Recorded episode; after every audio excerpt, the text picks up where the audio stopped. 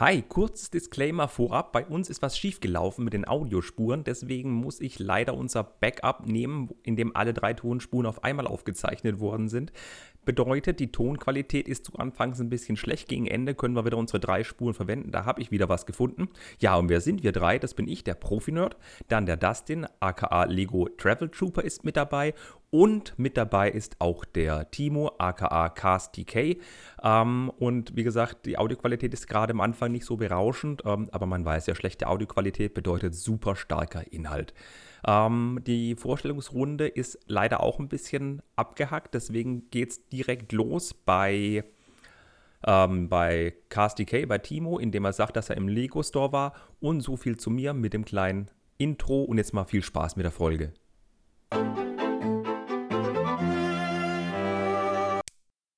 Zufällig in einem äh, Lego-Store gewesen.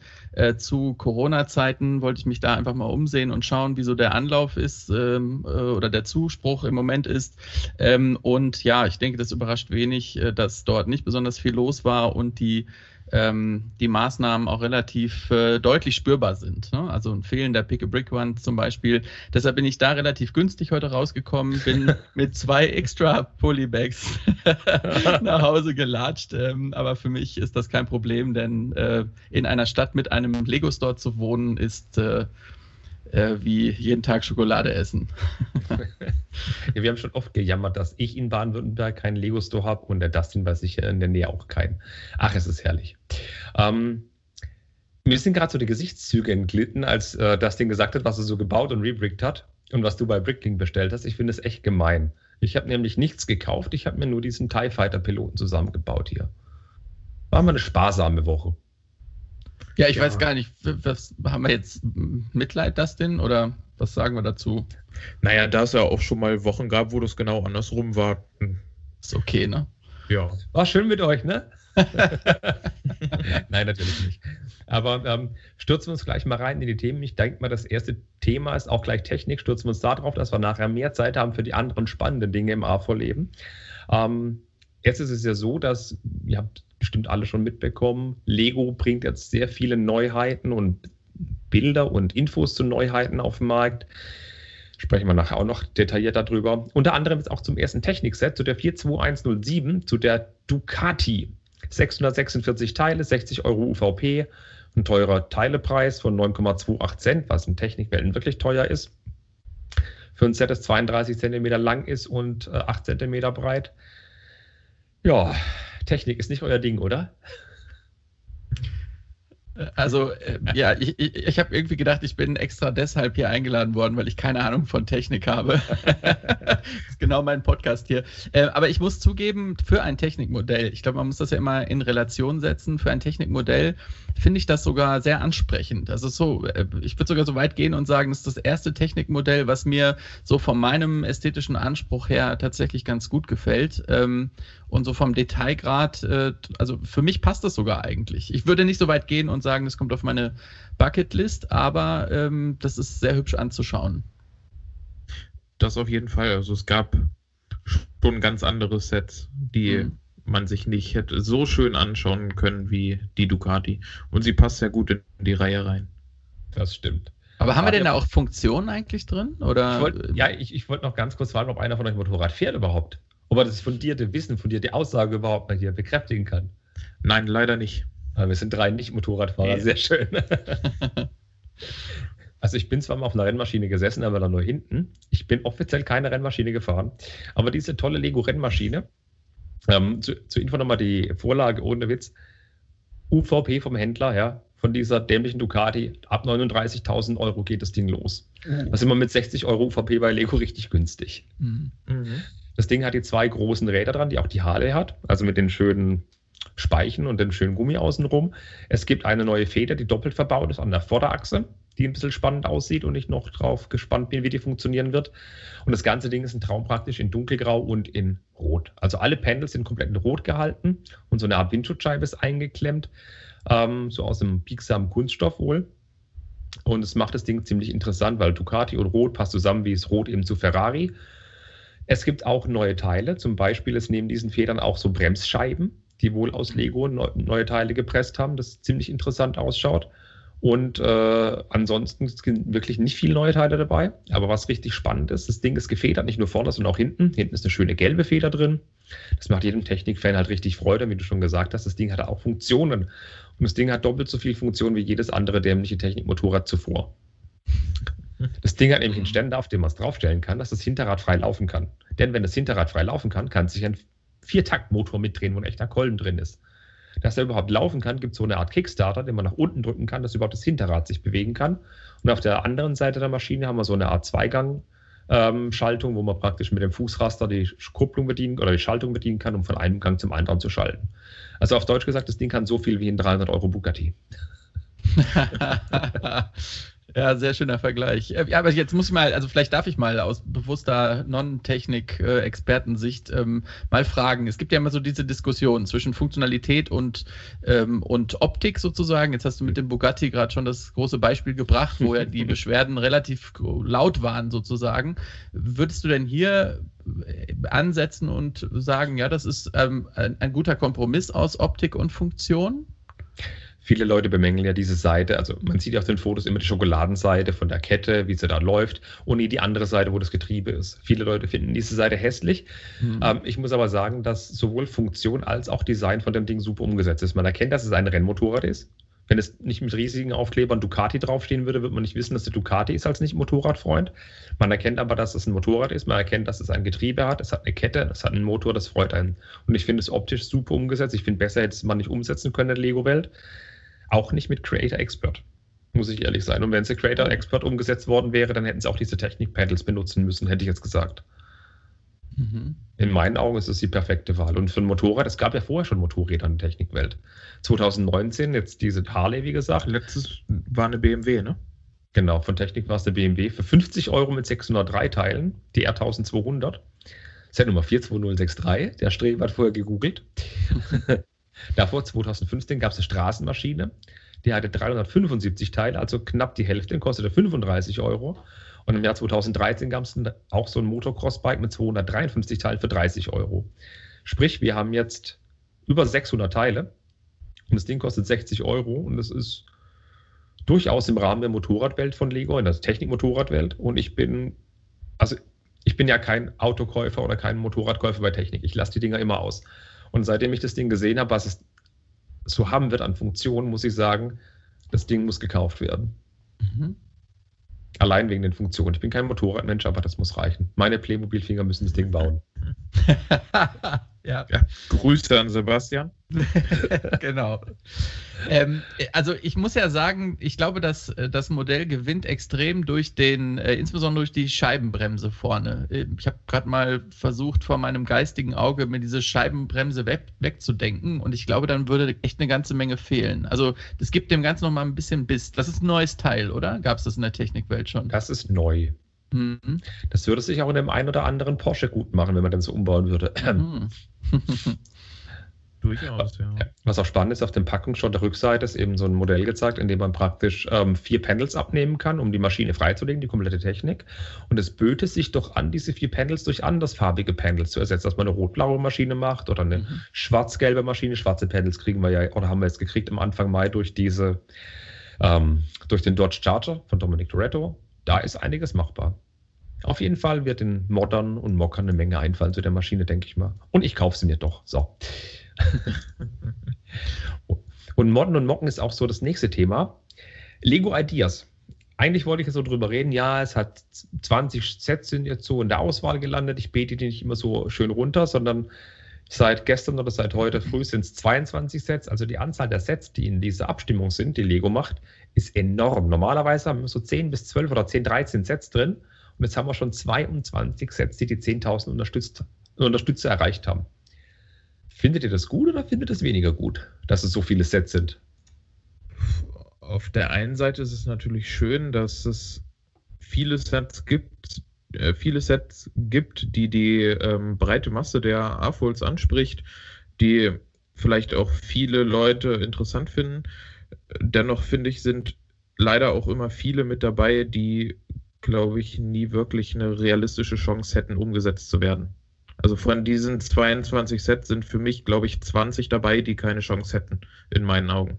Mhm. Ja, ich, ich glaube, da bin ich bei Dustin. Also äh, zum einen natürlich toll, mehr Auswahl ne? und auch für Lego wahrscheinlich ganz spannend, ähm, einfach aus einer relativ, aus einer relativen Breite auch an, an Ideen auswählen zu können. Ähm, und natürlich dann auch jeweils ein bisschen nach ähm, äh, marktrelevanten äh, Kriterien auszufiltern und zu schauen, was hat denn überhaupt realistisch eine Chance. Ähm, ich glaube, ich würde mal also vielleicht können wir das mal diskutieren. So, mich würde einfach mal interessieren, was uns das denn eigentlich sagt, dass jetzt auf einmal so eine große Flut von Zehntausender Marken überschritten werden. Ähm, ich weiß nicht, beobachte jetzt Ideas vielleicht nicht so intensiv, um äh, gut vergleichen zu können, ob die Qualität der ähm, der Fan-Einreichungen gestiegen ist oder ob wir im Moment andere Effekte haben, die dafür sorgen, dass mehr Leute sich auf Ideas tummeln. Was, was glaubt ihr? Also die Qualität der Fan-Einreichung ist eigentlich immer konstant gut, bis sehr gut, würde ich sagen. Aber Lego hat ja immer noch diese ähm, Revisionsabteilung, die drüber schauen und einiges verbessern oder ändern, sie Baumhaus oder sie jetzt auch die Pirate Bay. Das ist ja immer gewährleistet, damit es immer gut ist. Aber das war jetzt auch so ein Punkt, wo ich auf jeden Fall darauf zu sprechen gekommen wäre. 22 Sets in dem Auswahlrhythmus. Entweder sind es so viele, so ultimativ kreative Leute unterwegs, dass sie so schöne Modelle haben, dass so viele Leuten die Modulidee oder der, der, der Bau so zusagt. Oder es sind so viele Leute, die so viel Zeit haben abzustimmen oder mhm. beides. Mhm. Das sind so jetzt die Konstellationen, die ich auf den ersten Blick mal machen würde. Aber da gibt es mhm. bestimmt noch ein bisschen mehr, wenn man es hinterfragt. Mhm. Ja. Ich wage mal die These, denn ich habe mal äh, parallel schaue ich gerade auf der Ideas-Seite und äh, filter auch nach ähm, den äh, Projekten, die relativ viel äh, Support bekommen haben, die noch unter der 10.000er Marke sind äh, und wage die Prognose, dass wir innerhalb der nächsten zwei Wochen nochmal weitere vier, vielleicht sogar fünf weitere Ideasets äh, mit der 10.000er Marke sehen werden. Also mhm. das nimmt sogar noch zu. Ne? Ja. Ähm, spannend.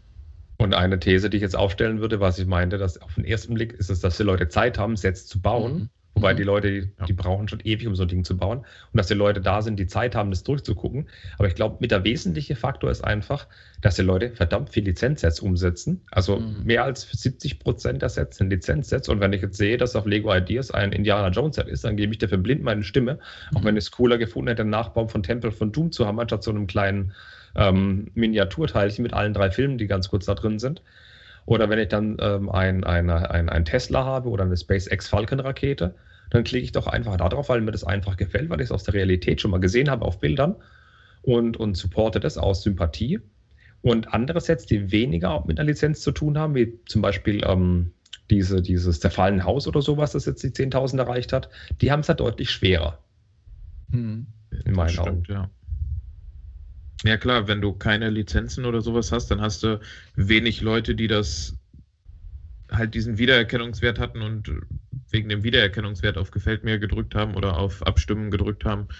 Aber zum Beispiel dieses, was du gerade angesprochen hast, die Ruine, ja, natürlich sieht sie gut aus, aber ich glaube, dass dort auch viele einfach nur abgestimmt haben, weil schöne Teile mit verbaut sind und eventuell mehr draus gemacht werden kann, wenn das Set rauskommt. Aber wie sind die Leute darauf aufmerksam geworden, dass es dieses Set gibt? Mhm. Mir sind in letzter Zeit so viele Beiträge auf gewissen Webseiten oder auch bei ähm, Twitter oder Instagram untergekommen, wo stand, hey, dieses Set finde ich cool, geht mal da bitte alle drauf und klickt auf Gefällt mir, dass es umgesetzt wird. Das hat immens zugenommen in den letzten vier Wochen. Mhm. Ja, also, die Leute haben alle Zeit. Ja, aber auch dieser, dieser Aufruf, mir gefällt dieses Set, habt gefälligst auch Interesse an diesem Set und klickt auf Support. Mhm. Das war früher auch nicht so der Fall. Und ich nehme an, das hat auch so einen gewissen ähm, Charme, dass eben diese 22 Sets zustande kommen, wie eben auch dieses Untitled Goose Game Set, wo eben der eine Twitcher gesagt hat, ja cool, Lego Set, klick mal drauf und in ein paar Stunden hat sie 10.000 erreicht gehabt. Aber ich glaube, Kevin, das ist ganz wichtig. Also wie mobilisieren denn eigentlich die einzigen äh, oder die einzelnen ähm, Entwürfe ihre Supporter? Und ich glaube, gerade weil wir jetzt so, so, einen überdurchschnittlich hohen Anteil an, ich sag mal vorsichtig, Lizenzen oder irgendwie, also Themen haben, auch SpaceX würde ich jetzt mal ganz grob dazu zählen. Ähm, das bedeutet ja, dass da irgendwo ähm, Communities jenseits der Lego-Welt unterwegs sind, ähm, die auf sowas aufmerksam werden und äh, dann gleich mobilisieren oder? Also es gibt offenbar eine große Space Community, weil wir sehen ein weiteres, äh, es gibt ja auch das, das Gemini, die Gemini-Kapsel da beispielsweise als, ich weiß nicht, x-ter äh, Eintrag äh, in, dem, in der NASA-Welt. Also mhm. irgendwo scheint da ja auch ähm, äh, Gruppen, die gar nicht so unbedingt im Lego, ähm, so im Lego, äh, in der Lego-Welt unterwegs sind, äh, sich zu mobilisieren und, und da schnell ihren Klick da, da lassen. Das ist genau das, was ich gemeint habe. Das ist halt einfach, die Leute sagen, rufen auf, stimmt dafür ab, macht mhm. euch einen Account, die Leute folgen diesem Aufruf und dann geht es so ab, wie mit diesem Sonic-Set zum Beispiel oder äh, anderen Sachen wie Statgate oder sowas. Es geht einfach durch die Decke. Okay, Statgate ist schon länger drin gewesen, aber andere Sachen sind ein paar Tage da, gehen aufgrund von viralen Aufrufen durch die Decke, weil es eine große Fanbase hat. Und nicht unbedingt, weil die Leute sich für Lego interessieren. Das sehe ich auch völlig genauso. Mhm. Ja, vielleicht ist es dann manchmal, es gab doch jetzt auch irgendwie die weiß ich nicht, die U-Bahn von Tor Toronto oder sowas. Mhm. War ja auch irgendwie, ich weiß nicht, ob das diese Rutsche oder letzte Rutsche schon war. Ähm, vielleicht ist das dann auch einfach, dass das auf irgendwelchen Seiten von, weiß ich nicht, den Verkehrsbetrieben in Toronto geteilt wird und die Mitarbeiter denken sich, boah, geil, das wäre mhm. genial, wenn wir eine, eine U-Bahn von aus unserem Betrieb kriegen und dann alle da nochmal mit abstimmen. Stell dir mal vor, bei 1 Live ein Moderator, ja, der Technikfan ist und der den blauen Pin-Podcast hört. Und der wird einfach mal morgens um 7.30 Uhr, ja, kurz vorm Verkehr sagen: Hey, hört mal da rein. Was denkst du, was hier los wäre? ja, das ist ja wirklich so. Manchmal reicht ein Post eines Influencers oder ein Hinweis von irgendjemandem. Ja. Ähm, aber vielleicht sozusagen, wenn man den Blick nach vorne wirft, äh, wird das so weitergehen, weil 10.000 war ja mal eine Marke, die gar nicht so einfach zu erreichen ist. Inzwischen offenbar äh, ist die Trefferquote höher. Äh, hat das Konsequenzen? Wird Lego da die Regeln ändern? Was, was glaubt ihr? Ich glaube ja, dass Lego, also Lego hält sich ja generell bedeckt mit Zahlen, wie viele Leute beim Adias-Projekt angemeldet sind. Ich denke mal nicht, dass sie die Regeln ändern werden, aber ich, was die Zehntausende angeht, aber ich denke mal, sie werden so Sachen vielleicht machen mit IP-Sperren, dass zum Beispiel ähm, Leute, die drei, vier Accounts sich anlegen, kurzer Zeit mit derselben IP, dass da was gemacht werden sollte. So Sachen sind oder eben, dass sie einfach sagen, ja, nach zehn Sets pro ähm, oder die ersten zehn Sets, die in diesem Quartal reinkommen, die haben gewonnen und das war's dann mehr oder weniger. Danach gibt es keine weiteren Sets. Das wäre aber echt zum Nachteil für den anderen User, die dann die 10.000 erreichen könnten. Wobei jetzt hat es für die Leute, die eben in dieser Runde mit drin sind, die nicht gewählt werden, hat es auch extreme Nachteile. Hm. Also es hat, also ich wüsste jetzt keine Regel, die man anwenden könnte oder keine Regel, die man ändern könnte, um diesen Auswahlprozess für Lego einfacher zu gestalten und für die User auch viel mehr als, als akzeptable Hürde wieder annehmen zu können, dass man eben so ein schönes Ziel erreicht. Was wäre was wär die nächste Hürde? 20.000, 30.000? Oder sollte man sagen, man soll maximal 1500 Steine verwenden? Hat alles Auswirkungen auf die Kreativität.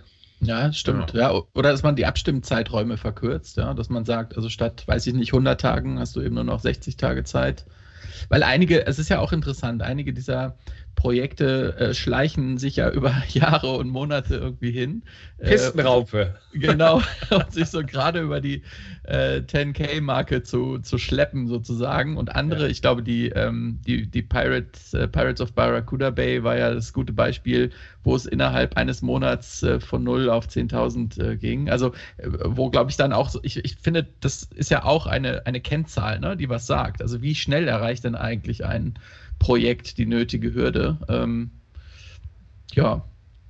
Aber du kannst ja nicht sagen, dass ein Set, das 400 Tage zum 10.000 erreichen braucht, weniger wert ist als ein Set, das 30 Tage zum Sammeln der 10.000 Stimmen erreicht oder braucht. Das, das ist eine schöne Kennzahl, dass man eben vergleichen kann, wie lange die gebraucht haben, aber es ist keine Qualitätskennzahl.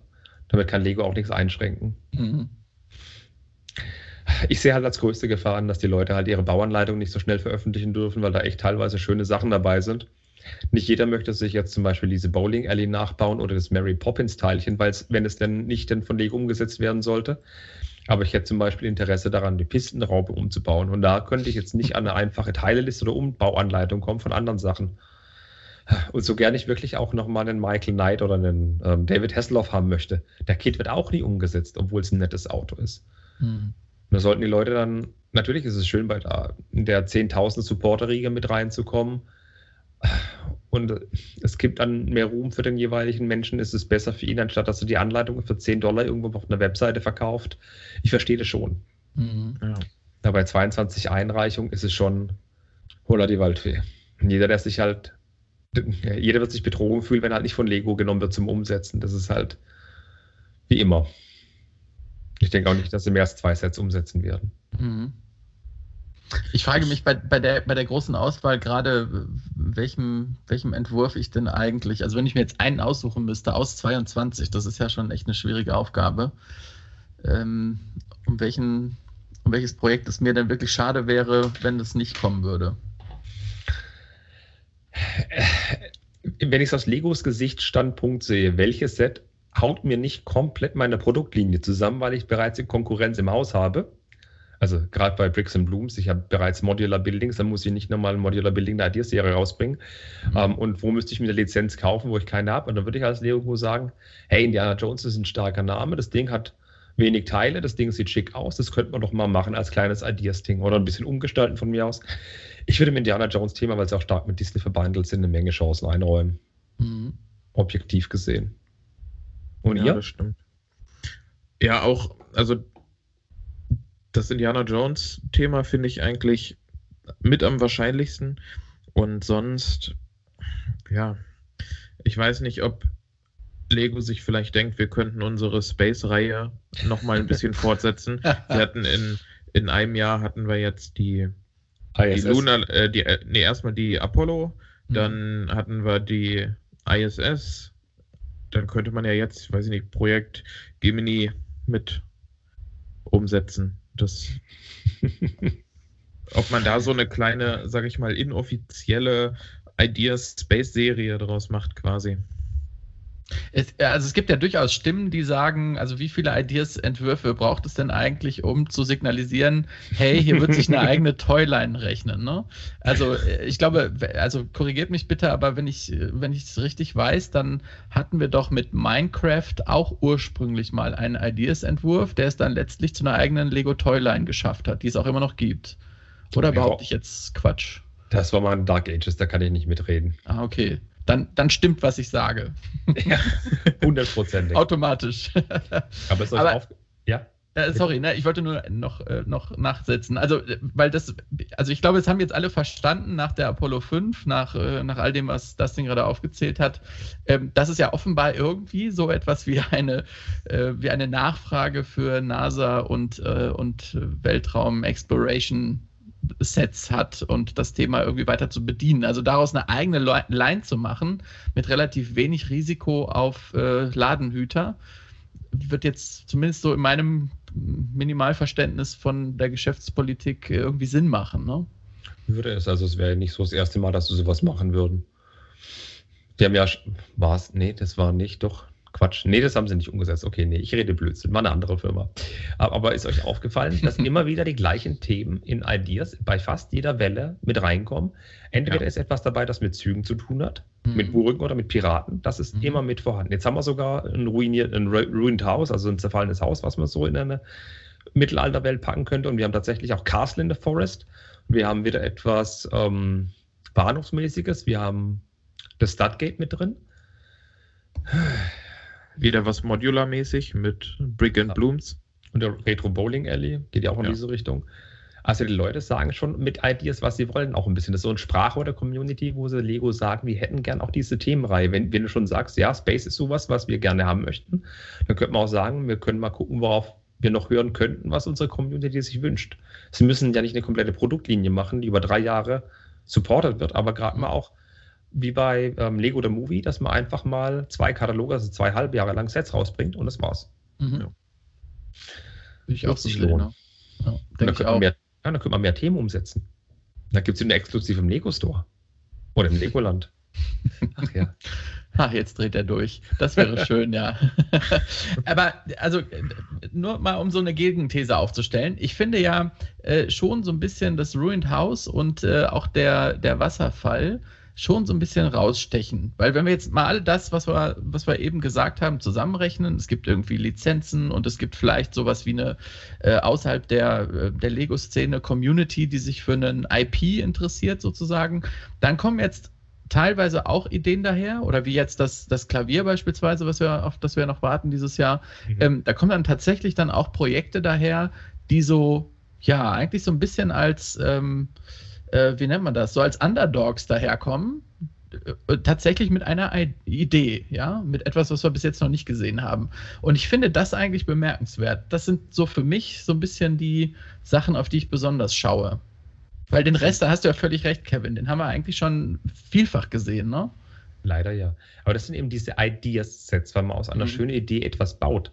Eben deswegen wurde ja auch zum Beispiel dieses, ähm, äh, was jetzt bei, äh, neben Winnie the Pooh mit den letzten Welle gewonnen hat, dieses, dieses Blacksmith House mhm. wurde mitgewählt, weil das eine schöne Idee ist, weil es so noch nicht gab. Es wurde das Friends-Set genommen, weil es jetzt so noch keine Fernsehadaption gab. Und zack, boom, kam zig Fernsehadaptionen. The Office und dann kam hier das und das und das und Musikvideos wurden als Lego-Sets umgesetzt. Es tritt so eine Welle frei einfach. Aber gerade eben, dass man, da ist das richtige Gespür bei den Dingen, dass wir so einen Vorreiter haben oder so ein Teil, was eben viel, viel Potenzial entfachen kann, dass es sowas eben fördern. Und da haben sie oft einen guten Riecher. Bei 22 Sets wird schwer. Ja. ja. Mhm. Ach ja, ich will Züge. So. Aber ich finde, das war eine sehr schöne Diskussion zu den Ideas-Themen, zu der Ideas-Flut und Wasserfall, das passt auch zu der Flut. Ich finde den Wasserfall hervorragend, ich finde den echt super. Mhm. Aber dieses Geklacker der kleinen Steinchen, da wirst du erstens wahnsinnig und zweitens wirst, wird das Lego schlechter verkaufen können als ein Indiana Jones-Set oder als ein, ein Bahnhof. Aber die Idee ist mega, gehe ich d'accord mit dir, die Idee ist mega gut. Aber der, der Profi-Nerd in dir müsste doch jetzt eigentlich auch hinterfragen, welche Technikelemente bringen denn diesen Wasserfall eigentlich zum Fließen? Vielleicht sind da ja auch blaue Pins mit dabei, die das Wasser ein bisschen besser darstellen. Ja, ja. Zum Beispiel. Ähm, ich ich finde ja, dass das schön gelöst hat, weil die Idee ist ja ganz einfach gelöst. Im Hintergrund läuft, läuft einfach so eine Art Kette. Das haben die ja bei dem Schaufelradbagger gelöst. Da gab es ja auch keine Kette. Das waren diese ähm, 1x5 und 1x3er ähm, Liftarme, die einfach dann als Kette laufen die auf blauen Pins zusammengesteckt sind. Und so kriegt man die einfach selber zusammengebaut. Nach wie er es jetzt in seinem Modell gelöst hat, habe ich noch gar nicht genau nachgeschaut. Ich habe mir das Video angeschaut, aber die Technik dahinter habe ich noch nicht ganz angeschaut. Aber es ist bestimmt ähnlich schön gelöst. Apropos ähnlich schön, schön gelöst. Ähm, was mich gerade ein bisschen auflöst, sind Preise zu neuen Sets. Ich habe ja vorhin schon angesprochen, dass es neue Sets gibt bald. Und neben Harry Potter sprechen wir heute nicht. Vielleicht später, wenn ich gut drauf bin. Ähm, es gibt ja neue Sets und neue Infos zu Sets und es ist gerade so, mir kommt alles ein bisschen teuer vor. Die Frage ist, warum kommt es mir teuer vor? Ist das jetzt einfach nur mein Problem? Weil in der City Welle ist oft so eigentlich kein Gemecker. Die Sets sind eigentlich gut bepreist. Klar, es kommt ein großes Flugzeug raus für 100 Euro mit ein bisschen Beiwerk. Ja, klar, früher war immer alles besser. Der alte Flughafen war viel größer, am Flugzeug war mehr dran. Ja, hm, okay. Die Helikopter sind Mist, die es so gibt zum Aufziehen, wobei der Lukas von Stormwatch hat es geschafft, den abheben zu lassen. Team Lukas. ähm, aber preislich ist City eigentlich immer super. Und dann gucke ich mir Sets an von Jurassic World, die neuen Hidden Side Sets und die neuen Ninjago Sets im Vergleich dazu. Und ich bin immer so ein bisschen dann, oder ich war dann ein bisschen wow. Bei Jurassic World zum Beispiel hat mich einfach dieses größte Set, dieses Indominus Rex gegen Ankylosaurus mit 537 Teilen für 100 Euro einfach nur erschrocken. Klar, das Ding hat zwei große Dinos, so eine Gyrokugel und so ein kleines Haus, aber 537 Teile für 100 Euro, das ist schon Brecher. Das sind über 18,6 Cent pro Teil. Und das finde ich viel, auch für Jurassic World. Wie seht ihr das? Also ich fand ja schon immer die Jurassic World Sets ein bisschen, ein bisschen teurer, weil halt auch die Dinos mit dabei sind, die ja große Formteile sind und die ja im Prinzip, wenn du dir ein Jurassic World Set kaufst, zum Beispiel dieses 20-Euro-Set, nimmst die Dinos raus, verkaufst die Dinos weiter, hast du die Steine umsonst im Prinzip. Und ja, ich weiß nicht. Bei mir landen ab und zu mal welche, wenn sie im Ausverkauf sind, aber das war's. Sonst, ich würde mir nie, auch mit Rabatten teilweise, die normalen Rabatte, die es so gibt, die Jurassic World Sets holen, auch wenn ich die Dinos cool finde. Auch alle, aber, die da jetzt drin sind. Aber Jurassic World ist doch ein Spielthema. Damit spielen doch Kinder. Die wollen das zum Spielen haben, nicht zum Dinos weiterverkaufen. Ja. aber erzähl, erzähl das mal Lukas, dass seine Dinos, die er sammelt, eigentlich zum Spielen gedacht sind. Touché. Sehr schön. Aber apropos, ich äh, habe gestern Abend ähm, äh, gemeinsam mit dem Sebastian und dem Nando aus der Stone Varane Gruppe äh, tatsächlich mal eine Session gemacht, wo wir Bild für Bild und äh, jedes einzelne neue Set, äh, was jetzt vorgestellt wurde in den letzten Tagen, mal durchgegangen sind. Und äh, die beiden sind, ähm, die beiden sind ja Väter. Ich meinerseits kann da nicht mitreden, ähm, aber die haben das äh, auch also aus der Perspektive bewertet. Ne? Wie, wie spannend wäre das denn eigentlich für einen Neunjährigen oder eine Neunjährige? Die sich jetzt, ähm, die da vor dem Regal steht und entscheiden soll. Ähm, und ich bin total bei euch. Ich, ich glaube, gerade bei den Jurassic äh, World Sets ist es ja eindeutig so, komm, lass den ganzen Quatsch weg, es geht um die Dinos. Ich glaube, alles, was da irgendwie mit, mit Steinen noch im Hintergrund zu sehen ist, könnte man sich äh, eigentlich auch getrost sparen. Es rechtfertigt nicht den Preis, ähm, äh, sondern das, worauf es wirklich ankommt, sind die, sind die Tierfiguren. Ähm, und das deswegen war's. kaufen es die Leute. Die Erwachsenen kaufen Ja, es ja. für ihre Kinder. Nur deswegen, das ist völlig klar. Leider. Aber wenn wir nochmal auf den Preis ganz kurz gehen. Ich habe vorhin auch ganz kurz im Vorgespräch gesagt, zum Beispiel die 75930, was es vor zwei Jahren gab, was schon lange EOL ist, diese Indoraptor-Verwüstung im Lockwood-Anwesen. Das war ein Set für 130 Euro, hat aber 1019 Teile. Das Ding hat doppelt so viele Teile, dieses Haus mit zwei Dinos und vier Minifiguren, 1, 2, 3, 4, 5, 6, 7, mit acht Minifiguren, ja, hat doppelt so viele Teile wie das jetzige Topset. Das ist erschreckend in meinen Augen. Das macht mir gerade ein bisschen zu schaffen. Ja, das ähm, ja, muss ich dir leider zustimmen. Ja.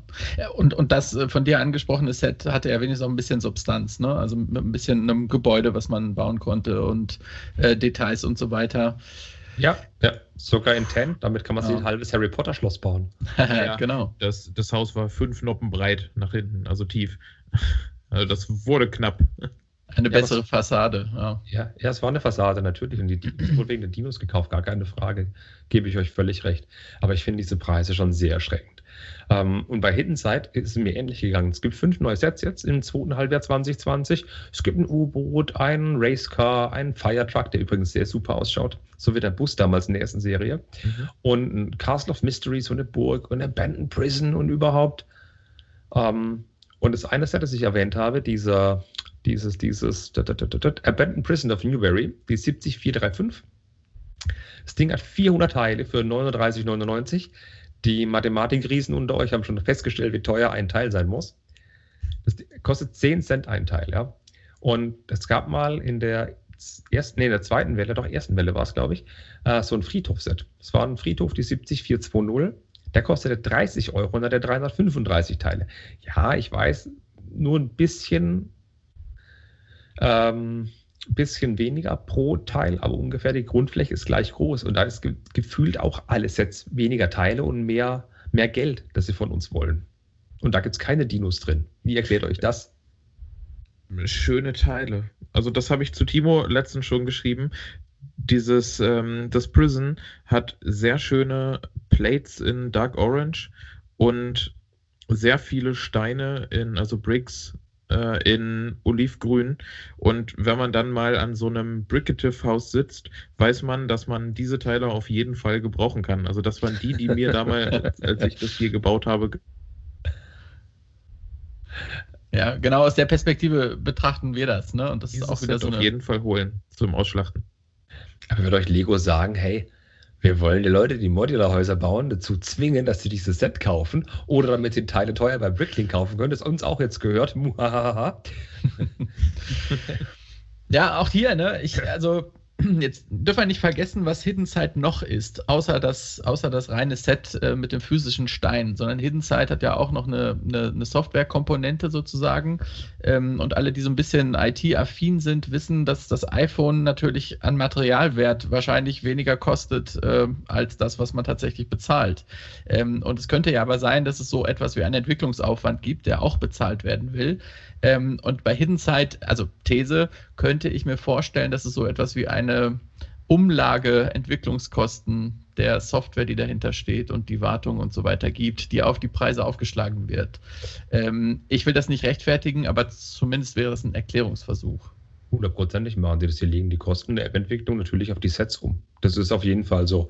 Ähm, ein User auf dem Stone Wars ähm, Kanal hat auch gesagt, aus Hidden Side wird Hidden Costs. Klar, die rechnen die, rechnen die App-Entwicklung mit in die Preise ein. Das ist gar kein Geheimnis. Das macht jeder Hersteller. Ähm, ich finde es aber gerade bei diesen Sets sind für die der Preisgefühl um 20 Prozent gestiegen für die Sets, für die Anzahl Teile. Ich muss aber sagen, die Sets sind echt hübsch gewählt und ähm, haben auch wieder diese, was ich bei der letzten Welle bemäkelt habe, Umbaufunktion, dass man aus einem normalen Set einfach mit wenigen Handgriffen ein Monster machen kann. Und das hat mir das letzte Mal sehr missfallen, dass es nicht mehr möglich ist. Das ist bei denen jetzt wieder mehr möglich. Ähm, aber ich finde die Preise doch hoch aber noch im, im, ja, im Lego-Hidden-Zeitrahmen, aber gefühlt weniger Teile und weniger Sachen. Klar sind die Teile für euch, die die Dinger zum Ausschlachten wollt, für Häuser und Bricative-Teilchen. Für euch sind die Dinger natürlich Gold wert. Aber für den normalen Menschen, der so ein Ding sieht und zu Ostern oder Weihnachten kauft, ob der nächste lieber zu Playmobil greift, weil er für den gleichen Preis mehr kriegt, wer weiß. Oh wei, oh wei. oh, oh, oh, oh, Der, der Podcast driftet hier in eine Richtung ab, das äh, das stimmt. Schöne Grüße an die Playmobil-Freunde. Wir schätzen genau. euch sehr. Und auch einen Spielwareninvestor. Mit, dem, mit Playmobil soll man auch Geld machen können, habe ich gehört. ähm, ähm, und ich habe ja schon die ganze Zeit gelästert, dass die Sets so teuer sind, so teuer, so teuer. Und dann ist mir aufgefallen, die neuen Ninjago-Sets, da haben sie Sets mit 1780 Teilen, die kosten 130 Euro. Und es ist auch eine Eigenmarke wie jeden Zeit. Wie passt denn das zusammen? Oder haben wir bloß ein falsches Verständnis für die Welt? Keine App. ja, da haben wir es. Aber eine Fernsehserie. Aber da kriegen sie ja dann durch das Ausstrahlen auch wieder Gelder rein, oder nicht? Natürlich, ja. Aber warum sind die Ninjago-Sets, die auch Eigenmarken sind, viel günstiger und mehr tolle oder mehr Teile, tolle Teile würde ich nicht unbedingt sagen, aber auch viele Minifiguren, warum sind die deutlich günstiger als die Hidden Side-Sets? Hast du eine Ahnung, Timo? Also ich kann natürlich auch nur spekulieren. Ne? Also ein, ein Erklärungsversuch, wie eben schon mal gewagt bei Hidden Side, dass da was umgelegt werden muss und das sich jetzt äh, überproportional auf den, auf den Setpreis irgendwie ausschlägt. Ähm, ansonsten aus einer, aus einer kaufmännischen Sicht könnte ich mir ansonsten nur noch erklären, dass es natürlich irgendwie auch was mit Volumina zu tun hat. Ich glaube, den Jago ist mit Abstand eine der besten Toylines, die Lego im Portfolio hat. Ähm, und äh, vielleicht können sie da über die Masse ein bisschen, ähm, ein bisschen mehr regeln. Das weiß ich nicht, wie da kalkuliert wird. Hm. Möglich. Oder wir decken einfach alle bloß, weil wir so günstige Preise sehen, die anderen Sachen sind zu teuer. Oder umgekehrt, wir sehen so teure Preise und sagen, der andere Rest ist so günstig. Andere sagen, Lego Technik wäre sehr, sehr teuer. Ich sage, Lego Technik ist preislich noch okay. Auch der mhm. Liebherr ist preislich okay. Vielleicht sehen wir das bei den Sets eben auch, weil ich am Anfang gesagt habe, Lego City ist eigentlich immer gut bepreist. Wir kriegen zwar immer weniger Steine für die Preise, aber trotzdem ist es noch einigermaßen vertretbar. Vielleicht ist unsere Auffassung einfach falsch. Ja, die Frage ist ja auch so ein bisschen, was ist denn eigentlich der Benchmark? Ne? Also was ist der Mittelwert, wo wir sagen, das ist ein, das ist ein normaler Preis? Also früher war das für mich tatsächlich so ein bisschen der, der reguläre City-Preis. Was kostet die aktuelle Polizeistation? Und das war dann so ein bisschen der, so der, der, der, der Vergleichsbenchmark sozusagen, unter dem oder über dem ich dann ähm, Preis-Leistungs-Verhältnisse bewertet habe. Ich weiß nicht, ob das heute noch stimmt. Ähm, ich für meine Begriffe halte City eigentlich, wenn man rein vom Steine, ähm, Steine- und Teilepreis ausgeht, für eine relativ teure Angelegenheit. Da gibt es, ähm, glaube ich, so im, im Creator 3 in 1 äh, Umfeld bessere Preis-Leistungs-Verhältnisse. Aber nicht so schöne Steine. Aber vielleicht nicht so schöne Steine, ja, genau. Ja, aber also jetzt, ich finde, Ninjago ist ja auch so eine, so eine Geschichte, da müssen jetzt alle Familienväter und Familienmütter wahrscheinlich äh, mitsprechen können und können jeden Charakter mit äh, benamsen. Ähm, ich bin da leider raus. Aber mir fällt bei Ninjago beispielsweise auf, dass sich extrem viel Mühe gegeben wird, um die einzelnen Charaktere vernünftig zu machen. Ich glaube, es gibt wenig Toylines bei Lego, wo so viel Energie tatsächlich in die Gestaltung der Minifiguren geht. Mit Prints all over the place. Das stimmt. Ja, da nehmen sich viel Mühe.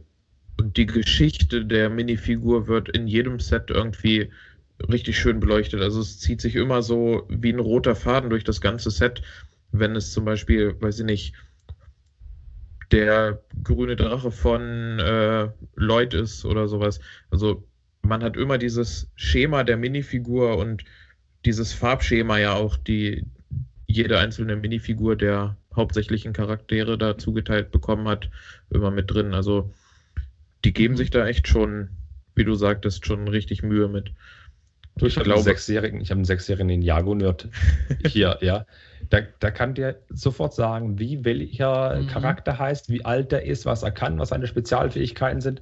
Das zieht einfach. Und die Toyline ja. ist auch wirklich sehr schön zusammengefasst, sehr schön ähm, präsentiert für Kinder und Es zieht einfach, da kommt was Neues raus, das muss ich haben. Dieser Haben-Muss-Reflex ist da wie bei uns für andere Sets. Ja. Ganz klar. Das, das kann ich mir auch vorstellen. Ne? Und ich meine, das, das Prinzip kennen wir aus den 80ern. Äh, äh, Kevin, dass, dass sozusagen du eine Toyline begleitend zu einer Fernsehserie rausbringst. Äh, Hashtag Master of the Universe äh, oder Power Rangers oder Mask oder so, ja. Äh, die Älteren unter uns erinnern sich. Ähm, das Prinzip funktioniert ja schon sehr, sehr lange und ich glaube, nichts anderes ist das hier. Ähm, es, wird, es wird angefixt über eine, ähm, über eine TV-Sendung. Die Kids kennen sich damit aus und wollen die Sachen haben und dann wird das gekauft. Ich glaube, also das ist ja eine relativ einfache Formel und die funktioniert offenbar seit sehr vielen Jahren für Ninjago optimal. Genau, bei City funktioniert es nicht. Da gibt es ja auch Serien dazu. Und zu anderen Lego-Serien gibt es ja auch Serien, aber die laufen nicht so gut. Ninjago hat halt den Kindergeist völlig eingefangen. Mhm. Und jetzt kommen auch bald die Minions. Hat dann natürlich einen speziellen Grund, warum die Minions kommen. Und ich bin so froh, dass es von Lego keine Paw Patrol gibt. Oh. Das, das wäre es noch. Ja. ja.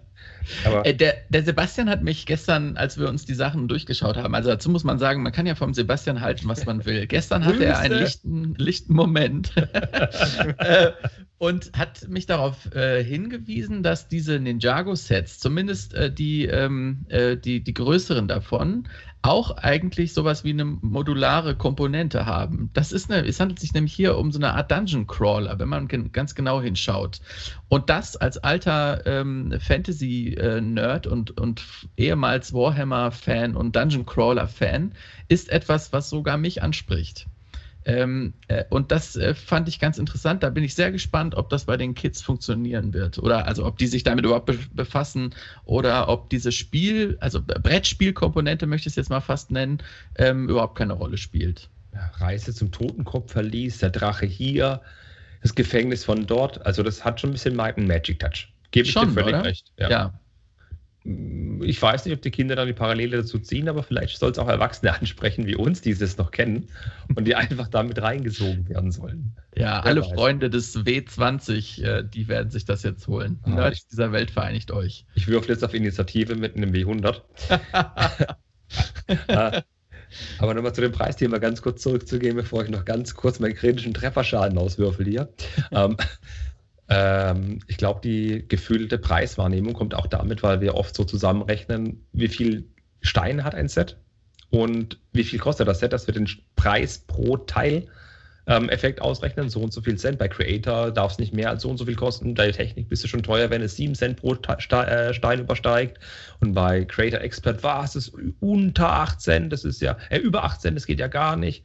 Ähm, das spielt eine Menge mit. Und was in letzter Zeit auch oft hochkommt, ist, auch getriggert durch einige größere YouTuber äh, aus dem Herzen von Europa, die auch zum Beispiel so Sachen machen oder so, so Sachen promoviert haben, wie zum Beispiel ähm, der Wiederverkaufswert der einzelnen Steine bedeutet, ein Set kostet 40 Euro, aber der Steine wert ist bei Bricklink zum Beispiel das Doppelte oder so, dass da eben dann auch die Preiszusammenhänge völlig aus dem Ruder laufen. Und dass man da eben sagt, ja, 40 Euro, das ist ja, na, und wenn ich einzeln verkaufe, dann kriege ich dafür 70 und hin und her und die Dinos sind so und so viel wert und das schädigt unser Preisgefühl auch so ein bisschen. Mhm. Wenn ich mir Playmobil angucke, ganz objektiv, da kostet eine große Ritterburg auch 130 Euro. Da kostet ein großes Piratenschiff 180 Euro. Oder umgekehrt, ist völlig egal. Aber da kostet eben, und es sind weniger Teile dabei, da kostet eben Qualität Geld, wie bei Lego auch. Und ich glaube, die preisen ihre Sachen nicht nach Teilen ein. Und wir rechnen zu oft mit Steine oder Cent pro Teil. Ich glaube, das ist unser Fehler, den wir machen. Da sagst du was. Ich glaube, diese Formel geht nämlich tatsächlich auch nicht immer auf. Ich glaube, das ist ja jetzt auch keine neue Erkenntnis. Es gibt durchaus Sets, wo ein äh, Preis, ähm, äh, Preis pro Teil, äh, eine Preis pro Teil-Formel sozusagen Sinn machen und wo, wo das vielleicht auch eine Indikation liefern, äh, liefert. Und dann gibt es aber wiederum andere Sets, wo das absolut überhaupt, also der falsche, die falsche Herangehensweise ist. Ich, mir fallen jetzt leider keine Beispiele ein. Ähm, aber ich meine, das wird ja auch schon lange gefordert, dass man mal so ein bisschen Transparenz über die Preisgestaltung einiger Sets benötigte, um diesen Diskussionen mal so ein bisschen Einhalt zu gebieten. Hm. Das sind du zum Beispiel, hast ja früher viel Star Wars gekauft. Also Millennium Falcon ja. sind große Parabolspiegel dabei. An einem AT-80 sind große Parabolspiegel dabei. Wenn das so ein 8x8er runder Parabolspiegel dabei ist, dann ist der natürlich mehr wert als einmal zwei Fliese zum Beispiel. Da sind ja so viele, so große Teile dabei. Bei Star Wars war der Teilepreis schon immer hoch, wo man gejaucht hat, 10 Cent pro Teil, das sind wir bei Hintenseite jetzt gerade auch. Aber das waren tolle Teile, da waren auch große Teile dabei. Natürlich auch viel Kleinkram, ist einfach so. Ähm, und bei Creator zum Beispiel sind es viele Standardteile, wo keine Special-Teile mit drin sind, deswegen ist der Teilepreis so gering. Ähm, aus der Star Wars-Riege zum Beispiel bist du ja ziemlich stark da drin gewesen oder immer noch drin. Ähm, du hast dich nicht mit Cent pro Teil aufgehalten, groß, oder? Nee, eigentlich nicht. Also ich habe mir angeguckt, wie ich das Set vom optischen her bewerte und habe es mir dann, je nachdem, wie es mir gefallen hat, ob es in meinen Schema passte, was ich, also ich habe eine Zeit lang eine Rebellenflotte aufgebaut und dann eine Zeit lang ähm, Millennium Falken eigentlich versucht, alle möglichst vollständig zu kriegen. Und da habe ich dann auch nicht drauf geachtet, ob der Steinepreis für mich passt, sondern ich habe geguckt, wo das Set dann am günstigsten ist und ob sich das für mich lohnt. Und wenn ich fand, es war okay, das Geld dafür auszugeben, was es gekostet hat, dann war das für mich okay. Also ich habe dann nicht noch umgerechnet, oh, das waren jetzt aber 12 Cent pro Teil, das war mir, ist eigentlich ein bisschen zu teuer. Das ist auch ein super Schlusswort, weil du, du sagst genau das, was ich eigentlich auch denke, wenn einem das Set gefällt, soll man es kaufen, egal ob man denkt, ob es zu teuer ist oder nicht. Irgendwo ist es bestimmt im Angebot in zwei Monaten. Man muss Klar. es nicht am ersten Tag haben. Außer die schönen Star Wars-Büsten. Aber man, das Set sollte einem gefallen. Oder eben, wenn man sagt, ja, ich brauche die Teile, dann soll man sich für die Teile kaufen. Und ich finde, wir meckern gerade ein bisschen zu viel darum, obwohl wir eigentlich andere Probleme haben. Absolut. Ja, keine ja. Züge. und wenn wir schon bei der bestlaufenden Toyline von Lego sind, gehen wir doch gleich zu der zweitbesten Toyline, zu Star Wars. Ähm, bald ist äh, der 4. Mai. Der 4. Mai ist der Star Wars Tag. Ähm, und wie zu jedem Star Wars Tag gibt es immer ein kleines Gift with Purchase dazu. Dieses Jahr wird es die 40407 sein.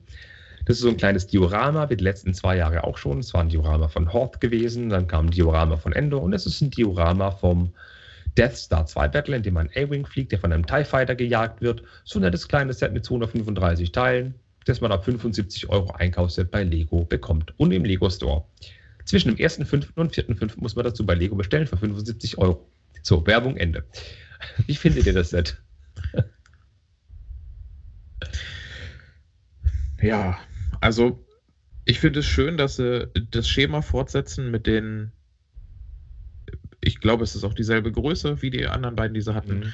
Ähm, finde es echt super, dass sie das machen. Ich hätte mir eher den Trench Run gewünscht, aber passend zu dem A-Wing UCS finde ich das auch echt super. Wobei das Einzige, was mir an dem Set nicht gefällt, tatsächlich der A-Wing ist. Mhm. Der da drin sitzt. Da gab es im Adventskalender oder ähnliches mal, mal schönere kleine Modelle. Der TIE, ich glaube, es ist ein TIE Interceptor, Interceptor der, sieht, ja. der sieht echt super aus. Der ist auch mit den Teilen her gut umgesetzt, mit den Wedge Plates als, als Flügel, die leicht angeklappt sind. Der Geschützturm ist super, auch die Farbgebung mit dem Dark Red mit dabei finde ich klasse, aber der A-Wing, weiß ich nicht, der sieht mir zu klobig aus. Mhm. Ja, dem würde ich mich anschließen. Ähm, das, äh, das, was bei mir auslöst, ich muss zugeben, auch Star Wars ist jetzt nicht mein, mein Schwerpunkt sozusagen, was meine Lego-Leidenschaft angeht.